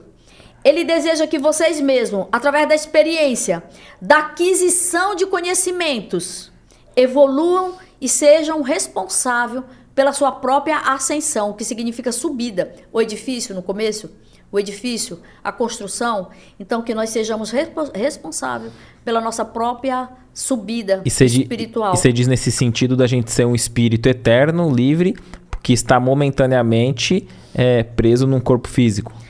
Nós estamos presos aqui num corpo físico. E eu só vim me dar conta disso depois dos 50 e poucos anos. Eu digo, nossa, eu estou orando por mim mesmo. Porque agora, no primeiro podcast que eu fiz com você, eu acho que foi no primeiro ou foi no segundo, que eu falei que eu dava aula lá no cantinho de Meimei, e quando eu ia para dar aula lá, eu me sentia como se eu estivesse acorrentada nas pernas. E eu chegava lá com um peso tão grande nos pés, e eu falava, gente, toda vez que eu venho para cá, eu acho que vem um espírito acorrentado junto comigo. E era eu mesmo, entendeu? Era eu própria. Estava acorrentada pelo meu passado. Então, você é prisioneiro daqueles erros do passado. Então, sintam-se prisioneiros para se tornarem livres e perfeitos no seio daquele que os criou, simples. E interessante que diz aí sobre essa escala evolutiva da própria ascensão, porque é a alegria, né, da gente conseguir chegar num patamar, da gente evoluir um pouquinho e ver que foi por esforço próprio, né? Porque ninguém evolui por nós, né? Não. Ninguém vai fazer a tarefa que é do outro. Não. Então, qualquer benefício, qualquer grau que a gente consiga galgar, subir, a gente vai sentir a alegria, né? Porque é como um trabalho, né? A gente tem um dia de tarefa. É cansativo, tá doloroso, mas depois que conclui aquela obra daquele dia, seja o trabalho que for, cada um executa, tem aquele prazer, né? De saber, nossa, consegui. Consegui, graças a Deus. Então, nós temos que ver também que essa ascensão, essa subida, ela faz parte de um grupo também. Porque no meio dessa reencarnação aqui, o Evangelho Segundo o Espiritismo, acho que é esse aqui.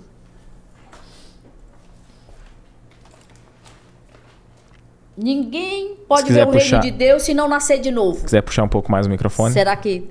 Não, assim dá, assim dá. Deus permite nas famílias essas encarnações de espíritos antipáticos. Alguém tem espírito antipático na sua família? Ave Maria. Deus permite nas famílias essas encarnações de espíritos antipáticos ou estranhos. Sempre tem um espírito... Uma pessoa que é da família, ou aquela família grande, espíritos antipáticos ou estranhos. Nossa, essa pessoa é super estranha, não parece com você, né? Com o duplo objetivo de servir de prova para alguns e meio de adiantamento para os outros. Então, esse crescimento espiritual, ele serve para aquela família que está com você, um duplo de crescimento espiritual para ele também. Porque junto desse conhecimento que aquele outro vai pegando um pouquinho dessa bagagem de conhecimento e vai melhorando um pouquinho. Porque ele fala aqui, é meio de adiantamento para outros, os maus melhoram pouco a pouco ao contato dos bons. E pelos cuidados que deles recebe, o seu caráter se abranda, os seus costumes se depuram, as suas antipatias vão se apagando.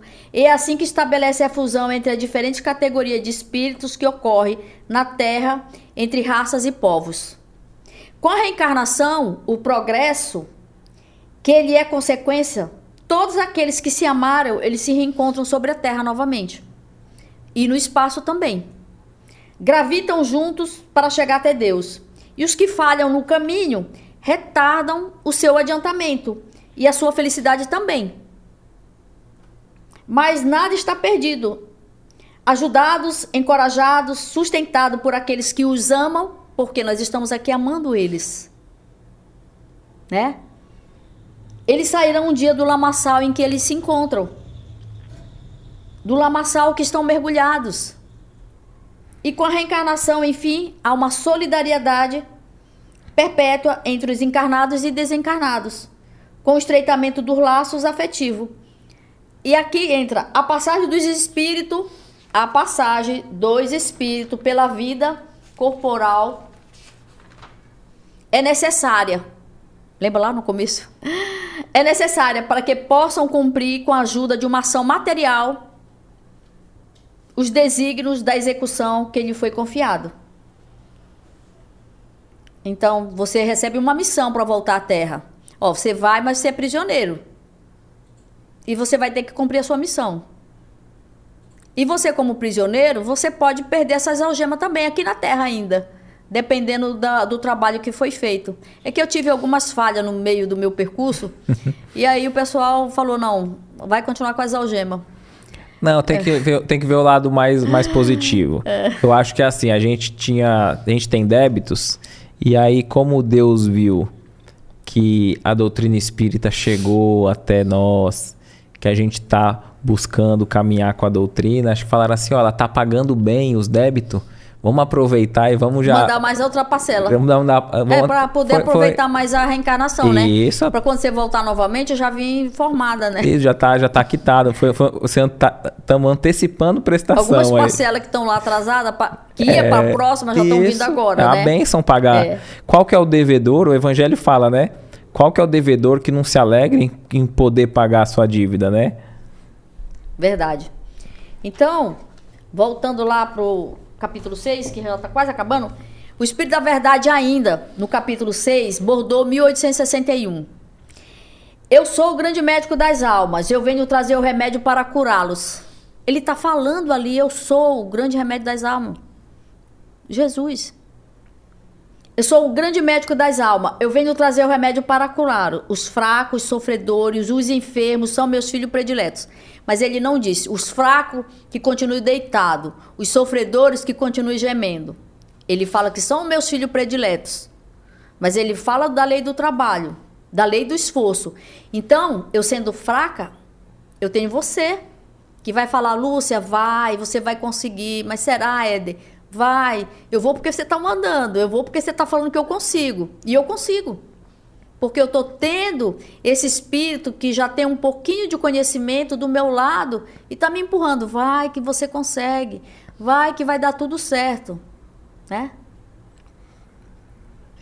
Então, eu sou o grande médico das almas. Os fracos, sofredores e enfermos são meus filhos prediletos. Eu venho para salvá-los. Venham a mim todos vocês que sofrem, que estão oprimidos e serão aliviados e consolados. Então, eu tenho que ir até Deus. Eu tenho que pedir essa ajuda a Deus. Eu tenho que falar, Senhor, me orienta. Para que lado eu vou? Me orienta. Como chegar lá? Mas se eu tenho o Éder que está me orientando, eu já tenho a oração e o Éder. Eu vou chegar mais fácil. Porque você é um incentivo para mim. Você é meu pai. E eu vou conseguir. Porque eu confio no meu pai. Porque você está prometendo para o seu filho que ele vai conseguir. E o pai promete isso também, que é Deus. Deus promete, vai que você consegue. Eu vou te dar o consolo, mas venha até a mim. Eu tenho que ir até ele. É, sem dúvida, Deus ajuda os homens através dos homens, né? Então, esse espírito de fraternidade que a gente tem que ter um com os outros, sem dúvida, Deus e Jesus vai agindo através daqueles que estão no nosso dia a dia, né? Quem de nós já não recebeu uma mensagem, um auxílio, uma palavra que a gente viu que era exatamente o que a gente precisava, né? E até que a gente não tenha nem exteriorizado para ninguém o problema, vem a resposta, né? E é interessante que você vê que Jesus, ele continua com a gente. Jesus não mudou, né? Então, há 2000 anos atrás, ele falou, eu vim para os enfermos. E ele andava no meio dos enfermos. Mas mesmo ele andando no meio dos enfermos, que você falou que a gente tem que ir até ele, você vê que às vezes vinha um aleijado, vinha um leproso, um cego.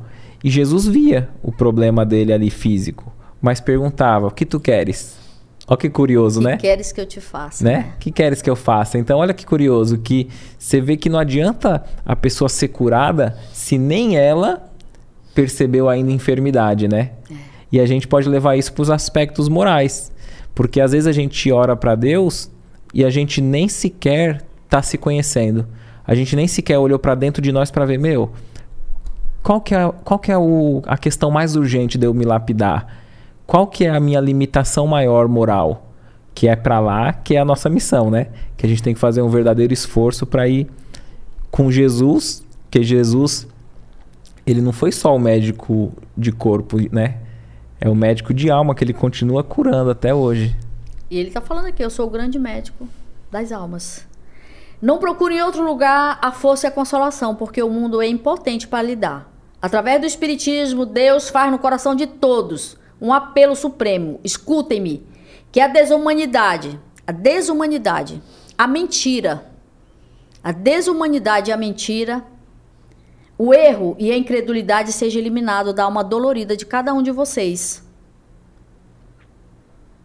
Que no futuro humilde e submisso ao Criador possam todos praticar sua lei, a lei divina. Amem e orem. Sejam dóceis aos Espíritos do Senhor. Chame-o no fundo do coração. E ele então enviará seu Filho bem-amado para instruir a todos e dizer essas boas palavras. Eis-me aqui, eu vim porque me chamaram. Ele está falando, eis-me aqui. Eu vim porque me chamaram. Senhor, eu vos chamei...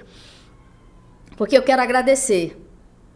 Senhor, eu vos chamei para pedir, para suportar a minha prova. Senhor, eu vos chamei porque essa experiência terrível aqui na Terra, porque não é fácil estagiar aqui no planeta Terra, eu vos chamei para que o Senhor me sustente, me coloque de pé. Eu vos chamei, Senhor, para que o Senhor me ressuscite, porque eu estou morto e eu quero ser ressuscitado.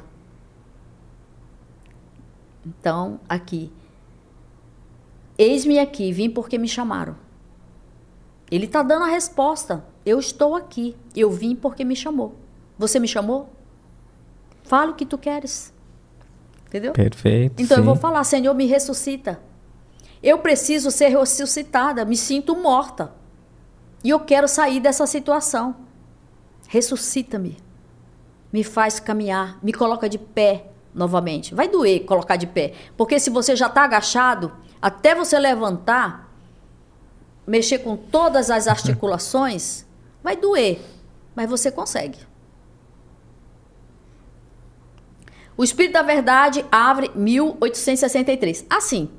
Então, busque e você encontrará. Batei e a porta se abrirá. Então está no capítulo 25 do Evangelho Segundo o Espiritismo, parágrafo 1. Voltando aqui. Chico Xavier. Ajudem-se e o céu te ajudará. Peçam e vocês receberão. Busquem e vocês encontrarão. Então é necessária a busca. É necessário achar a fonte. Aonde está o poço? Aonde está a fonte? Eu tenho que sair daqui para lá. Batam e a porta se abrirá. Pois todo aquele que recebe e todo aquele que pede, recebe. E quem procura, acha. E aquele que bater a porta, ela se abrirá. Então, às vezes eu bato uma vez só e eu já não vou mais bater. Eu tenho que perseverar. Se numa casa espírita eu fui e não achei, eu tenho que ir em outra. Se eu fui numa outra casa espírita também eu não achei, eu tenho que ir em outra. Mas se eu não achei nenhuma delas e eu fui para uma igreja evangélica, eu encontrei Jesus da mesma forma. Eu fui na igreja evangélica e falaram, quem quer receber Jesus? Né? Eu falei, eu. Então vem aqui para frente. Aí recebe Jesus. Aí eu falei, eu já tenho Jesus no meu coração, estou recebendo mais uma vez novamente. Eu não sou contra. Alguns anos atrás, se me chamasse, eu ia falar, já, né? Eu estava fazendo uma viagem e aí eu também não era muito boa, né? Eu gostava de cair na farra, mas farra mesmo, né? Contar história, essas histórias que não tem nada a ver, ilusórias, sabe? E eu estava numa bagunça muito grande no ônibus. E eu sentava lá no fundo. E tinha uma moça que era evangélica. E ela sentava lá na frente. A gente sempre viajava junto. Super amiga. E aí eram umas 3 horas da manhã. Ela foi lá no fundo falar comigo. Que a bagunça era grande mesmo lá no fundo, né? E ela falou, Lúcia, eu quero falar com você. Eu digo, ah, o que aconteceu? Jesus mandou... Não, o Espírito Santo mandou eu vir aqui falar com você. Eu digo, mas se o Espírito Santo falou com você aqui no ônibus e ele esteve aqui e não veio até aqui falar comigo, eu estou aqui. Mas o que ele falou? Ele falou para que você voltar ao normal e procurar uma postura adequada. Aí eu falei, tá bom, agora vai deitar. Vai deitar, vá para o seu lugar. Fiquei pensando... que o Espírito Santo vem com a moça que está lá na frente e já não vem diretamente a mim. Foi uma ignorância minha. Porque ela estava me trazendo uma verdade. Porque a verdade, ela vai chegar através de qualquer um de nós. Para nos alertar, olha, o semáforo é vermelho. Você está passando ele. Ah, mas eu estou apressado. Sim, mas é vermelho, você vai levar multa. Ah, não estou nem aí, eu já estou acostumado a fazer isso, né? Mas aí, hoje, se vier alguém falar para mim que o Espírito Santo falou, eu vou aceitar, eu vou até sentar para ouvir. Porque Deus se revela através do homem. Entendeu? Verdade, interessante. Aqui, qual é o homem dentre vocês que dará ao seu filho uma pedra se ele lhe pedir um pão? E se ele pedir um peixe? Lhe dará uma serpente? Se vocês, sendo mal do jeito que vocês são, não consegue dar, só consegue dar coisa boa para os seus filhos, com muito mais razão, o Pai que está no céu também dará verdadeiros bens àquele que pedir. Então eu tenho que bater com muita insistência. Gente, por favor, às vezes nós estamos precisando de um consolo. Se você, na casa espírita, não achou esse consolo, vai para a igreja evangélica, senta lá, ouve a palavra. Vai para a igreja católica, ouve a palavra do padre. Vê se você vai se encontrar, se encaixar em algum canto, porque de qualquer forma você está buscando a palavra. Você está buscando se encontrar. Agora, eu já bati nas portas, mas detalhado. Como o Evangelho de Jesus Cristo, ele veio para nos informar, o Espírito da Verdade veio dizer que Deus permite que nas famílias existe reencarnação de espíritos antipáticos, de espíritos estranhos, e que você vai se reencontrar com alguns inimigos no trabalho, ou no seu percurso, ou dentro da sua casa, foi o Espiritismo que me deu essa resposta. Entendeu? Perfeito, porque o Allan Kardec diz, né, que religião boa é aquela que nos faz melhor, né? Então, se a gente tá buscando uma religião que nos auxilia, que nos ajuda a ser melhor... Eu gosto, eu acho lindo as pessoas que são evangélicas, quando elas chegam na igreja. Em algumas igrejas que eu já frequentei, o ajoelhar para agradecer esse momento com Deus. Essa inclinação de ajoelhar para agradecer esse momento com Deus. Na Igreja Católica eu gosto também, porque tem aqueles bancos bonitos, né? Que você pode ajoelhar e ali você fica de joelho olhando para a imagem de Jesus e vem um monte de coisa na sua cabeça. Senhor, me perdoa. Senhor, toca em mim. Senhor, manifesta teu Espírito em mim. Me faz ser uma pessoa diferente. Me faz ser uma pessoa melhor. E quando vem a hóstia, que a hóstia representa o corpo e o sangue de Cristo, você coloca aquela hóstia na boca e você fala assim, que o meu corpo, as minhas células, o meu sangue, toda a minha carne, todo o meu sentimento sejam iluminados pelo Cristo, sejam tocados dentro de mim. E quando você recebe a água fluidificada no centro espírita, que essa água se transforme num bálsamo, num remédio para aliviar essa dor que eu estou sentindo, mestre. Eu estou aqui, eu estou te buscando. Que essa água se transforme numa medicação, num direcionamento, porque eu estou perdido, eu não sei para que lado eu vou. Que essa água melhore a minha vida material, minha vida sentimental, minha vida profissional, que nessa água tenha todo o direcionamento do teu espírito para que eu possa caminhar e trilhar nesse caminho que é onde eu endireitarei os caminhos tortuosos da tua vida, né? Perfeito. E o que eu acho interessante na doutrina espírita, não menosprezando nenhuma religião, respeitando a todas, é que vem trazer essa fé raciocinada, né?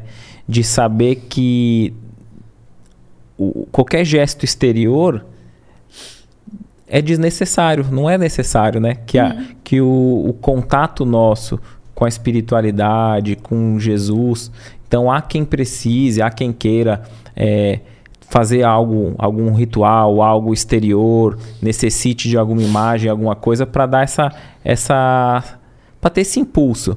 Mas a própria doutrina espírita vem nos ensinar que é através do pensamento, né? Através do pensamento. Basta que a gente tenha busque uma conduta reta, uma vida mais moralizada, e a gente eleve o pensamento em oração, pode ser onde nós estivermos, na posição que a gente tiver, né? Na posição que você tiver. O amparo nunca vai nos faltar, né? Eu tenho um altar bem simples na minha casa, né? E nesse altar eu tenho uma foto, né, recortada ali de Jesus Cristo, de Nossa Senhora, Dr. Bezerra de Menezes. E ali eu tenho aquele altar como um momento de refúgio. Então, eu chego ali, eu me ajoelho e converso com Deus. Eu falo, Senhor, tá doendo tanto. Dá para colocar nessa água que está aqui algo que modifique essa dor? Porque o Senhor sabe que eu tenho que trabalhar. O Senhor sabe que eu tenho que sair daqui agora. O Senhor está vendo a situação que eu me encontro? Eu preciso ficar em pé. Eu preciso me erguer. E eu preciso da tua ajuda. Envia o Espírito Protetor. Envia o socorro. Porque eu sei que o Senhor está aqui. Então, sim, quem quer ter um altar em casa... É bom porque você, ali naquele cantinho, é o teu cantinho de refúgio. E meu altar é atrás da porta. Às vezes meu marido abre a porta, eu estou de joelho, ele bate nas minhas pernas. Tá fazendo? Aí ele me vê chorando, ele fala, tá chorando de novo? Eu digo, estou conversando com Deus. Né? Então, se você tem um cantinho e você pode fazer esse seu momento de refúgio, faz. Mas o evangelho é uma bússola de orientação. Eu tenho pegando no evangelho que vou lembrar da viagem que a minha filha fez agora para Maresias, esse acidente que ocorreu lá em Maresias. Ela falou: mãe, eu tô indo para Maresias. Eu falei: filha, já colocou o evangelho na bolsa? Coloca o evangelho na mala, porque o evangelho é um escudo de proteção. Então é assim, como você faz o evangelho todo domingo, a espiritualidade vai estar lá no domingo.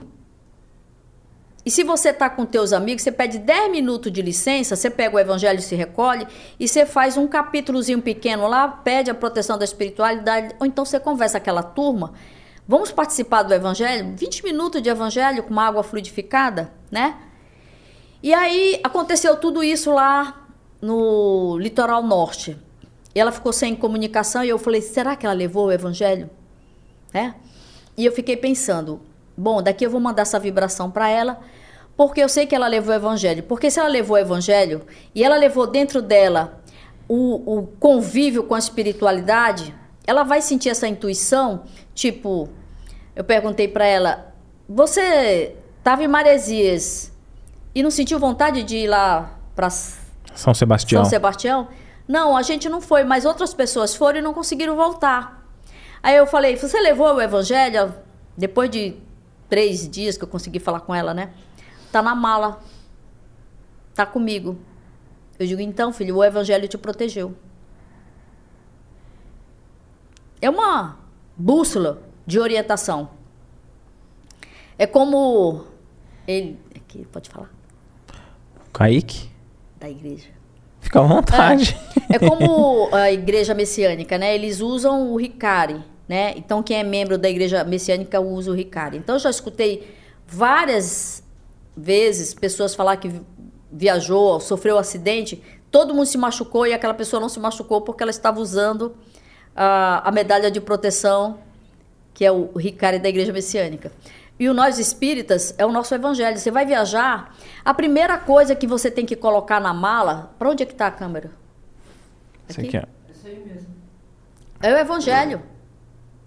Porque no momento de dificuldade, no momento de necessidade, eu vou para o esconderijo do Altíssimo, na sombra do Onipotente, onde eu vou descansar e repousar. E eu vou ler. O por acaso aqui... O que Jesus está me falando? Fora da caridade não há salvação. Capítulo 15, parágrafo 1 do Evangelho Segundo o Espiritismo. Bom, nós pulamos um pouquinho. Então, não, e é interessante que assim, o Espiritismo, eles nos ensina, dentro dessa fé raciocinada, a questão de não ter amuleto, né? Porque o amuleto, ele vai nos ensinar que não significa nada, propriamente dito, né? Mas sim a questão de causa e efeito, aquilo que a gente já plantou lá atrás e a gente vai colher. E acredito que tanto mais do que a gente ter, às vezes, um objeto para se apegar, é a gente se apegar verdadeiramente no ensino de Jesus, né? Com certeza. Porque quando a gente fala assim, aceitar Jesus, eu estou aceitando a proposta moral do Cristo. Porque senão a gente vai, às vezes, cometer o equívoco de sempre ficar, como o Haroldo diz, né? A gente pega a banana, joga a banana fora e come a casca, né? Senão a gente fica sempre nos exteriores e vai sempre postergando, né? Essa reforma íntima para outras reencarnações, para outras, e depositando a nossa ação em algo exterior, às vezes num objeto, às vezes num amuleto, às vezes é o presidente, é um governador, responsabilizando sempre terceiros, né? Uhum. É meu pai, eu não deu certo por causa disso. E o difícil da doutrina espírita, penso eu, é porque ela é uma doutrina que mostra pra gente que todo o nosso objetivo, todos os nossos resultados, todo o caminho que a gente vai seguir, aquilo que a gente vai colher hoje, que estamos colhendo, ou no futuro, o único responsável é nós, né? Com certeza. Se a fruta está amarga hoje, é porque nós não escolhemos bem a semente no passado. Com certeza. Eu abro um leque para o preconceito, porque nós não devemos ter preconceito com religiões. Sim. Nós temos que ter respeito. E eu tenho respeito e carinho por todos, né? Eu tenho acho que 4 amigos que são pastores. Né? E eles... Lúcia, vamos pregar lá comigo. Digo, não, tudo bem, uma hora dessa eu vou. E eu acho que a partir do momento que você está entrando na casa de Deus... Você está orando, você está subindo, você está buscando, você está falando de Deus, eu acho válido. E eu acho que nós não devemos ser muito metódicos, né? Eu sou kardecista, então eu sou só isso. Não, eu tenho que abrir um leque, porque eu tenho outros amigos que são messiânicos, espíritas, evangélicos, católicos... E eu gosto de ouvir cada um deles, né?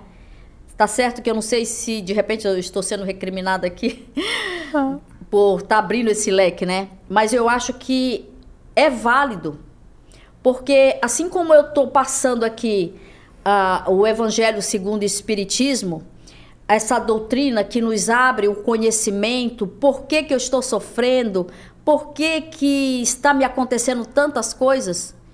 Eles também vão ficar sabendo. Eles quem?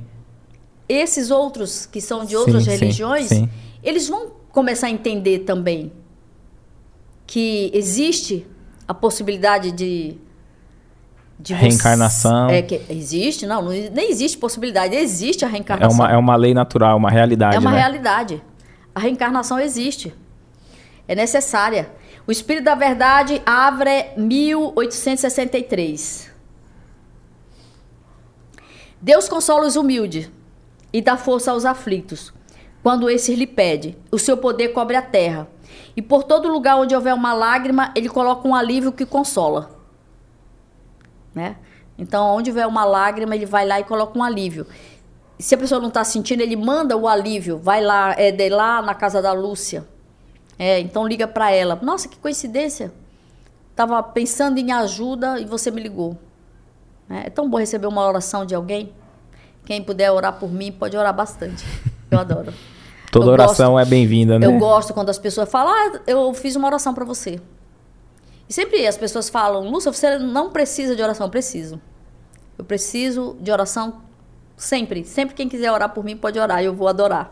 Né? Eu vou até sentir a oração chegando. Então, abnegação... E devotamento são prece contínua e trazem consigo um ensinamento profundo. O que é devotamento? É ser devoto de Deus. É um devotamento com Deus. Eu tenho uma devoção com Deus. Eu não saio da minha casa sem antes pedir: Senhor, me dá cobertura. Senhor, me protege. Então eu vou viajar, tá? Eu e minha família no carro. Ligo o carro, não, desligo o carro e vamos fazer uma oração, para que todo o percurso seja abençoado por Deus, para que todo o percurso seja retirado os obstáculos e as dificuldades que poderão surgir no caminho. Então, agora pode ligar o carro, vamos embora. Né? A hora do alimento. A hora do alimento é uma hora sagrada. Eu tenho que agradecer a Deus aquele alimento. Quem preparou, quem forneceu, como que ele chegou na mesa. Agradecer a Deus, todos aqueles que fizeram parte desse alimento que está aqui, e agradecer esse momento especial, né? Então eu tenho que ter uma devoção com Deus, eu tenho que ser devota a Deus. A abnegação é aquele sacrifício. Você tem que ter o sacrifício voluntário. Perfeito. Quer ver algumas... Não sei, isso que eu ia perguntar para você. Se você já concluiu essa parte, tem algumas perguntas do público aqui. A gente pode ler? Vamos abrir, porque aí a gente fala... O que eu puder responder, eu respondo. Se não, você responde. Porque eu ainda não estou preparada ainda para algumas coisas. Tá, então já vamos... Dependendo da pergunta... Não, a gente vai junto aqui, ó. A Solange pergunta assim, ó. Será agora que o mundo vai acabar? Não. Nós estamos vivendo um momento de mudanças, uma transição, para chegarmos no mundo de regeneração. Então vai sofrer muita mudança. Então a gente tem que estar pronto para essas mudanças. Então, como é que eu vou estar pronto? Me preparando. Eu tenho que me preparar espiritualmente, porque assim como eu me preparo materialmente para ficar bem, né? Faço academia, faço regime, faço uma série de coisas para poder ficar bem, eu tenho que preparar meu espírito. O espírito tem que estar pronto. Porque se esse espírito for partir de repente, sem avisar que hora que ele vai voltar, ele tem que estar pronto. Ele tem que ter um conhecimento de que ele está partindo. Ô, moço, acabou a sua hora aqui, você está de volta. Não é para você não ficar perdido quando você chegar do outro lado. Ou chegar bem aqui do outro lado, né? Tem mais... Perfeito, não, acabou, interessante. Acabou a pergunta, não, se o mundo vai acabar, né? E a gente estamos num processo de regeneração. Então, vai acabar o ciclo, né? Pode acabar, virar um ciclo, né? Para que as coisas venham melhorar. Ó, aqui, ó, uma outra pergunta. Ó, o Juarez pergunta: quando os homens terão a certeza da vida após a morte? Independente de religião. Eu acredito que ele... Como é que é a pergunta? Quando que os homens terão a certeza da vida após a morte? Independente de religião. Acho que ele quer dizer sobre, tipo, uma prova material... De que a morte... Não existe, né? Que o espírito... Que o espírito é eterno. O espírito é eterno. Porque aqui eu sou... Aqui eu estou a matéria. Mas dentro de mim tem um espírito que carrega essa matéria. Então, eu sou o veículo que carrega o espírito. Quando eu morro, a minha matéria, que é a minha carne, morre. Mas o meu espírito permanece. Ele não morre, porque ele é eterno. Então, eu tenho que ter uma prova da reencarnação. Eu acredito que o próprio estudo, né? Vamos supor, se a gente estudar as cartas de Chico Xavier, que ele recebeu. Chico Xavier, a resposta. Que a gente está pendente naquela resposta aqui, daquelas perguntas aqui do... Não ficarás muito tempo entre nós. É necessário que retornes para terminar tua missão, que não pode ser arrematada nessa existência. Se isso fosse possível, não te irias daí de modo algum, mas é preciso suportar a lei da natureza. Estarás ausente durante alguns anos, mas quando voltares, será em condições que te permitirão trabalhar muito mais cedo. Quem começou o trabalho muito mais cedo? Chico Xavier. E olha o tamanho da missão que ele tinha que terminar. Eu estou com vocês. O meu apóstolo vem para esclarecê-los. Quem é esse apóstolo que vem para nos esclarecer? Ele está falando, eu estou com vocês. Aqui no livro, no Evangelho. E meu apóstolo vem para esclarecê-los. Allan Kardec. Ele está vindo para esclarecer vocês. Aí meu apóstolo vem para esclarecê-lo novamente. Chico Xavier. E aqui, ó, tem mais uma questão, ó. Boa noite, Maria. Boa noite. Não, aqui o nome dela é Maria. Tá. O nome da moça é Maria Fulô. Ela diz assim, ó. Tá. Boa noite. Como saber a diferença entre depressão e influência espiritual? A depressão já é uma influência espiritual. Ela já se instala, porque você, na realidade, você não percebe, porque tudo vai acontecendo muito lentamente. Você começa, eu já não gosto mais disso, eu já não aceito mais tal coisa que eu aceitava antes. E você vai se retirando aos poucos. Daqui a pouco você está totalmente depressivo. Então, a depressão, ela é um processo assim que a gente tem que ter muito cuidado, muita cautela e muita paciência, porque ela existe. Eu tenho prova disso porque eu tenho vivência disso, né? Então, dentro da minha família, o meu filho sempre teve depressão quando ele era pequeno. Ele era pequeno e ele falava, eu não quero ir para a excursão, eu não gosto de ir para a escola, eu não quero fazer tal coisa. Mas eu ainda não tinha esse conhecimento que eu tenho hoje. Então, naquela época você não tinha psicólogo como você tem hoje. Ó, vai levar para o psicólogo para você conversar com ele, para te encaminhar. E meu filho sempre falava, o mundo que eu moro é diferente de vocês. Aí eu falava, ai, mas você fala cada besteira, né? Então, ali ele já mostrava um quadro de que ele já chegou aqui na Terra com depressão. Porque essa depressão ele já vem trazendo de uma reencarnação passada de algo que não foi bom. De uma tristeza, alguma coisa que abalou esse espírito. E eu vim aqui. Você acha que poderia ser também o próprio espírito sentindo o novo habitat? Porque às vezes está numa colônia, num local tranquilo e vem para esse mundo de provas, de dificuldades e talvez aquilo entristecia o espírito dele. Acontece isso também, de você estar num mundo bem gostoso e você vir para a Terra e falar, nossa gente, eu estou estranhando isso aqui, né? Isso aqui não me pertence, isso não me pertence. Então, quando meu filho tinha 12 anos e eu percebia que ele não estava mais afim de querer fazer as coisas, eu ainda estava nova também, de quer saber, eu vou aproveitar a vida. Eu vou viajar, eu vou passar um tempo fora, eu não vou viver esse momento, vou viajar. E eu fiz uma viagem para Altamira do Pará, que eram 4 dias de viagem de estrada. E aí, nessa viagem, eu comprei 2 poltronas. E aí, no meio da viagem, já no 3º dia de viagem, eu estava viajando e um espírito sentou do meu lado.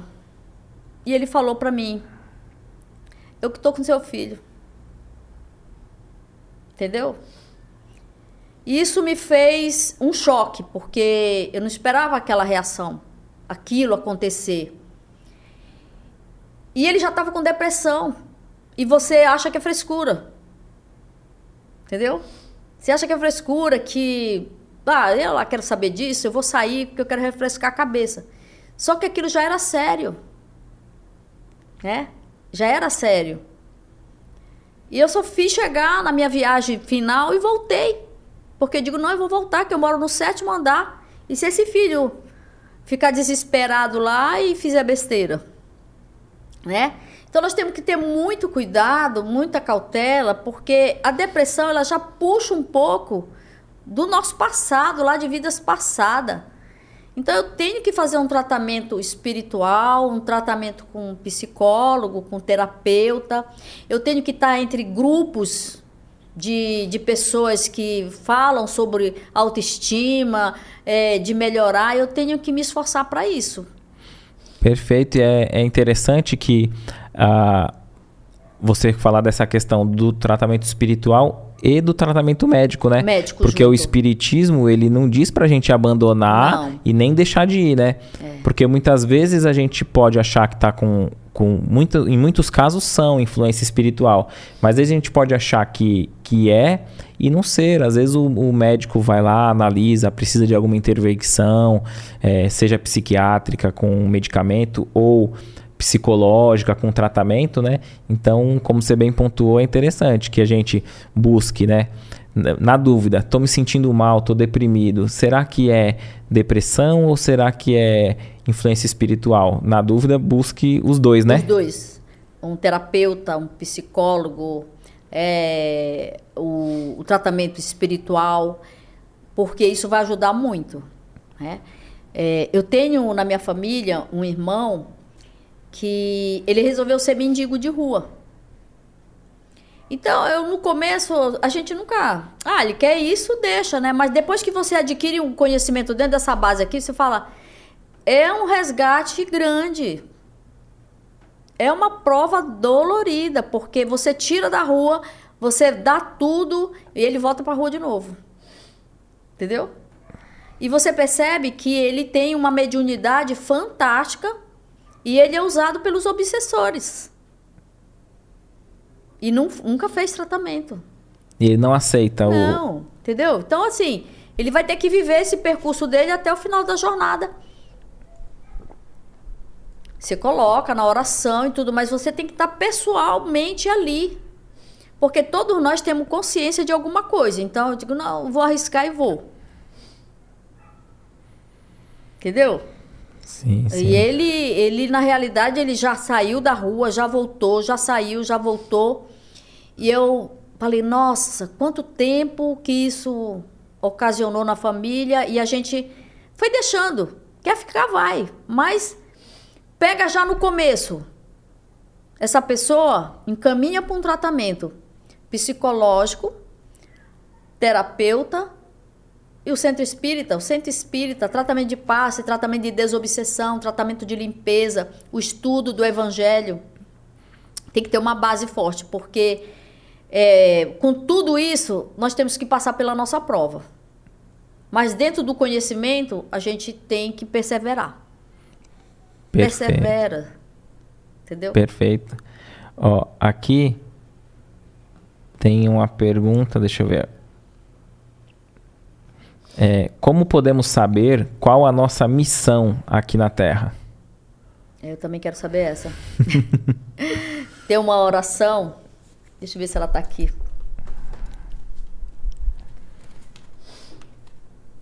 Tem uma oração que ela fala assim... Jesus, foi com amor e depois de muita oração que escolheste os apóstolos a te seguirem na missão de anunciar o Evangelho. Olha para a minha vocação. Ajuda-me a descobri-la. Ajuda-me a aceitá-la, assumi-la. Quero compreender a tua palavra. Quero compreender o teu amor. Viver em comunidade. Dá-me a graça de escutar a tua voz. Descobrir a tua vontade em meio de tantas vozes e apelo deste mundo. Conserva em mim a coragem de abraçar o teu desejo, a audácia de caminhar em fraternidade e em solidariedade. Me conduz no caminho do teu evangelho. Maria, tu que conhece muito bem teu filho Jesus, ensina-me a aceitar o projeto do teu filho. Então... ajuda-me na minha vocação. Perfeito. Perfeito? Perfeito. Ajuda-me na minha vocação. Ajuda a descobri-la. Eu tenho que pedir. Senhor, ajuda-me na minha missão, na minha vocação. Às vezes você já está com a missão pronta. A missão, às vezes, é só a tua família. Ah, mas minha família é tão problemática, é tão difícil, eu tenho um marido tão complicado, você nem imagina. Eu tenho meus filhos que não estão nem aí para mim. A tua missão provavelmente seria essa. Juntar, agrupar, harmonizar. Né? Tá lá no comecinho do nosso...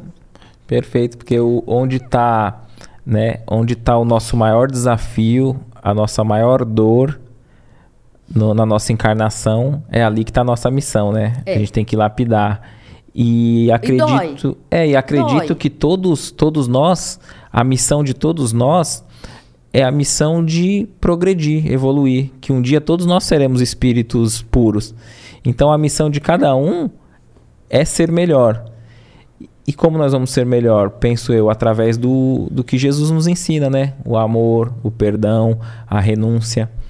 Porque muitas vezes a gente pensa, quando fala em missão, a gente geralmente pensa em algo exterior, grandioso, né? Como se a missão está ali do seu lado. A missão está em casa, está nesse desafio. Pô, eu sou uma pessoa muito enérgica. Eu sou uma pessoa impaciente. Eu sou até tranquilo tal, mas se alguém me contraria, eu fico nervoso. Então, aí é a nossa missão, né? Oh. Então, mas eu acho essa oração assim... bem em cima daquilo, né? Porque, Senhor, qual é a minha missão? Eu sempre falava isso. Senhor, qual é a minha missão? Afinal de contas, o que que eu tenho que fazer aqui na Terra? A minha missão é essa, sabe? Era sair de Altamira do Pará, vir parar aqui na Praia Grande e descobrir o Evangelho de Jesus, porque lá onde eu estava eu não ia conseguir fazer isso. Estudar, me aprofundar para que eu pudesse viver em harmonia com esse grupo de família, de amigos, as pessoas que falam que não vão com a minha cara, e eu, não, tudo bem, não tem problema, depois você melhora, digo, vou orar por ela. Aí, entendeu? Então, a dificuldade que você tem dentro da sua casa, que é a maior batalha, é essa, dentro da sua casa, dentro do convívio com a sua família. Às vezes a sua missão está ali. Às vezes a sua missão é fazer a comida com amor e com carinho e servir. Porque você foi servida numa outra encarnação, agora é a sua vez de servir. Entendeu? Perfeito. Agora é a sua vez de fazer com muito amor, com muito capricho. Olha, eu vou temperar bem gostoso para que eles possam gostar. Ninguém vai falar nada. Porque se ele está na tua missão, você não vai ouvir nenhum muito obrigada. E você quer ouvir. Mas você não vai ouvir. Porque lá atrás você humilhou, você desfez, você fez coisas que não devia. E hoje é a tua vez de servir. Você já foi servido, agora você vai servir. Perfeito, entendeu? Excelente. É. Ó, aqui a gente vai caminhar para a última pergunta, ó. Deixa eu atualizar aqui. Tô vendo o relógio. Ó, a Márcia pergunta assim, ó: o ser humano foi criado para viver em sociedade e aprenderem uns com os outros. Qual o prejuízo, em se falando na questão espiritualmente, né, espiritual, daqueles que optam por serem, aqui está etemitas, acho que é eremitas, né, viverem sozinhos e longe de todos. Então, qual que é o prejuízo espiritual para aqueles que escolhem se afastar de todo mundo, né? Já que você estava citando para a gente tá essa questão. Tem algum capítulo aqui do Evangelho, isso aí. Nós somos... É necessário viver em comunidade, é necessário viver na sociedade, porque é dentro da sociedade que você vai crescer, é no meio das pessoas que você vai aprender. Quando você se retira, você realmente você está só orando, né? E tem uma historinha que é de um eremita, né? Que ele orava todo dia lá no monte.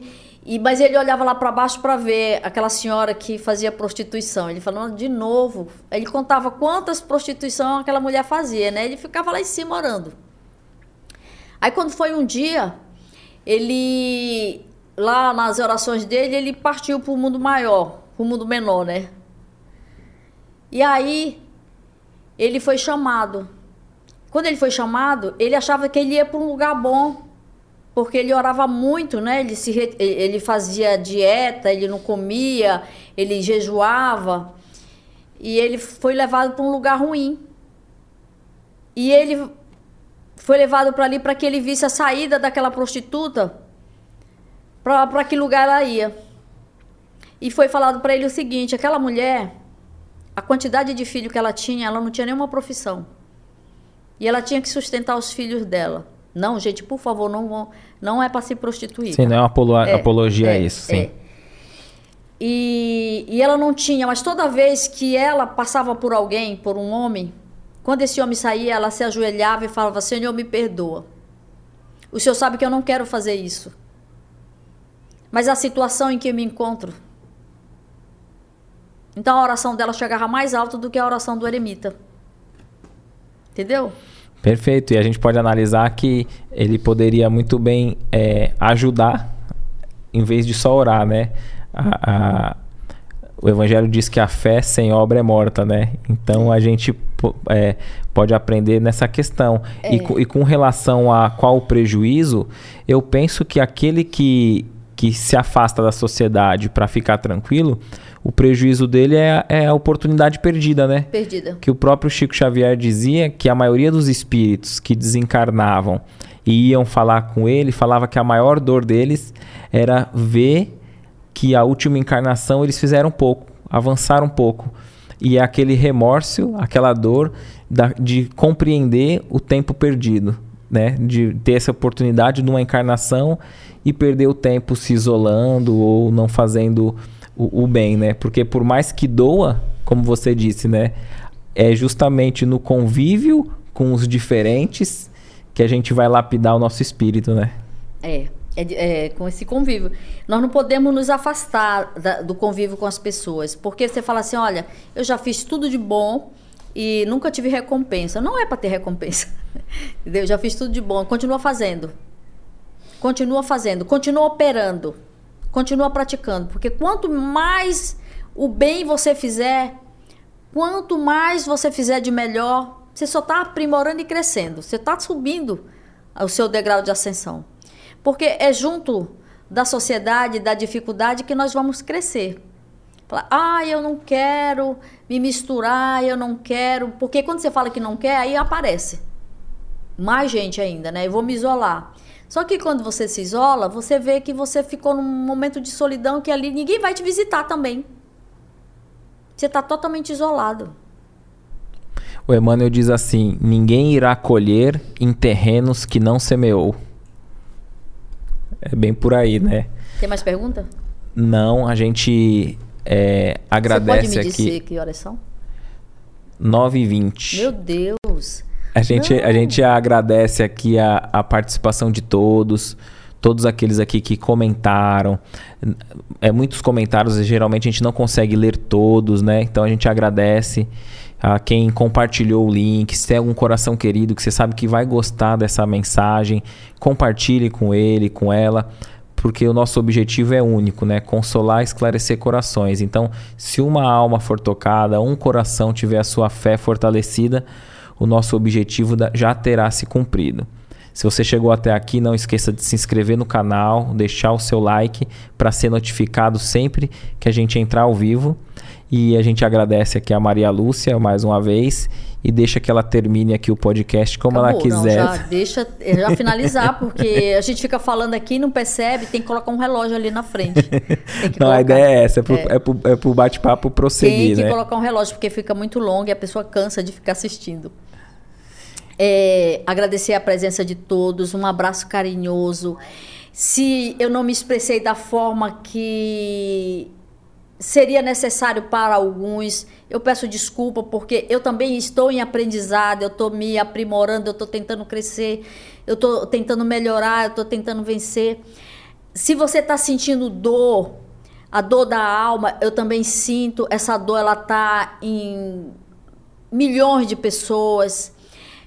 Nós devemos nos abraçar, nos unir, nos fortalecer através da prece, esse conversar com Deus, pedir para que Deus penetre a nossa alma, descubra, Senhor, a minha vocação, toca em mim para que eu possa melhorar, para que eu possa me aprimorar, crescer e ser uma pessoa honesta, uma pessoa fácil de lidar, né?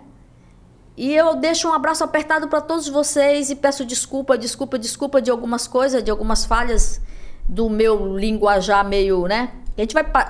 Só uma observação. A gente vai completando 50, você começa a modificar o maxilar. 60 já começa a soltar um pouco e você começa a falar meio atravessado. Nos 70 já diminui um pouquinho, né? Mas, assim mesmo, vamos procurar ser felizes. Nos abraçar e ser bem carinhosos um com o outro, nos fortalecer na nossa família, que é a nossa missão, que Deus nos concedeu a primeira missão de construir essa família com um edifício bem grande, para que todos possam crescer e se aprimorar dentro do conhecimento do Evangelho. Um abraço apertado. Amém. Até a próxima quarta. Muita paz.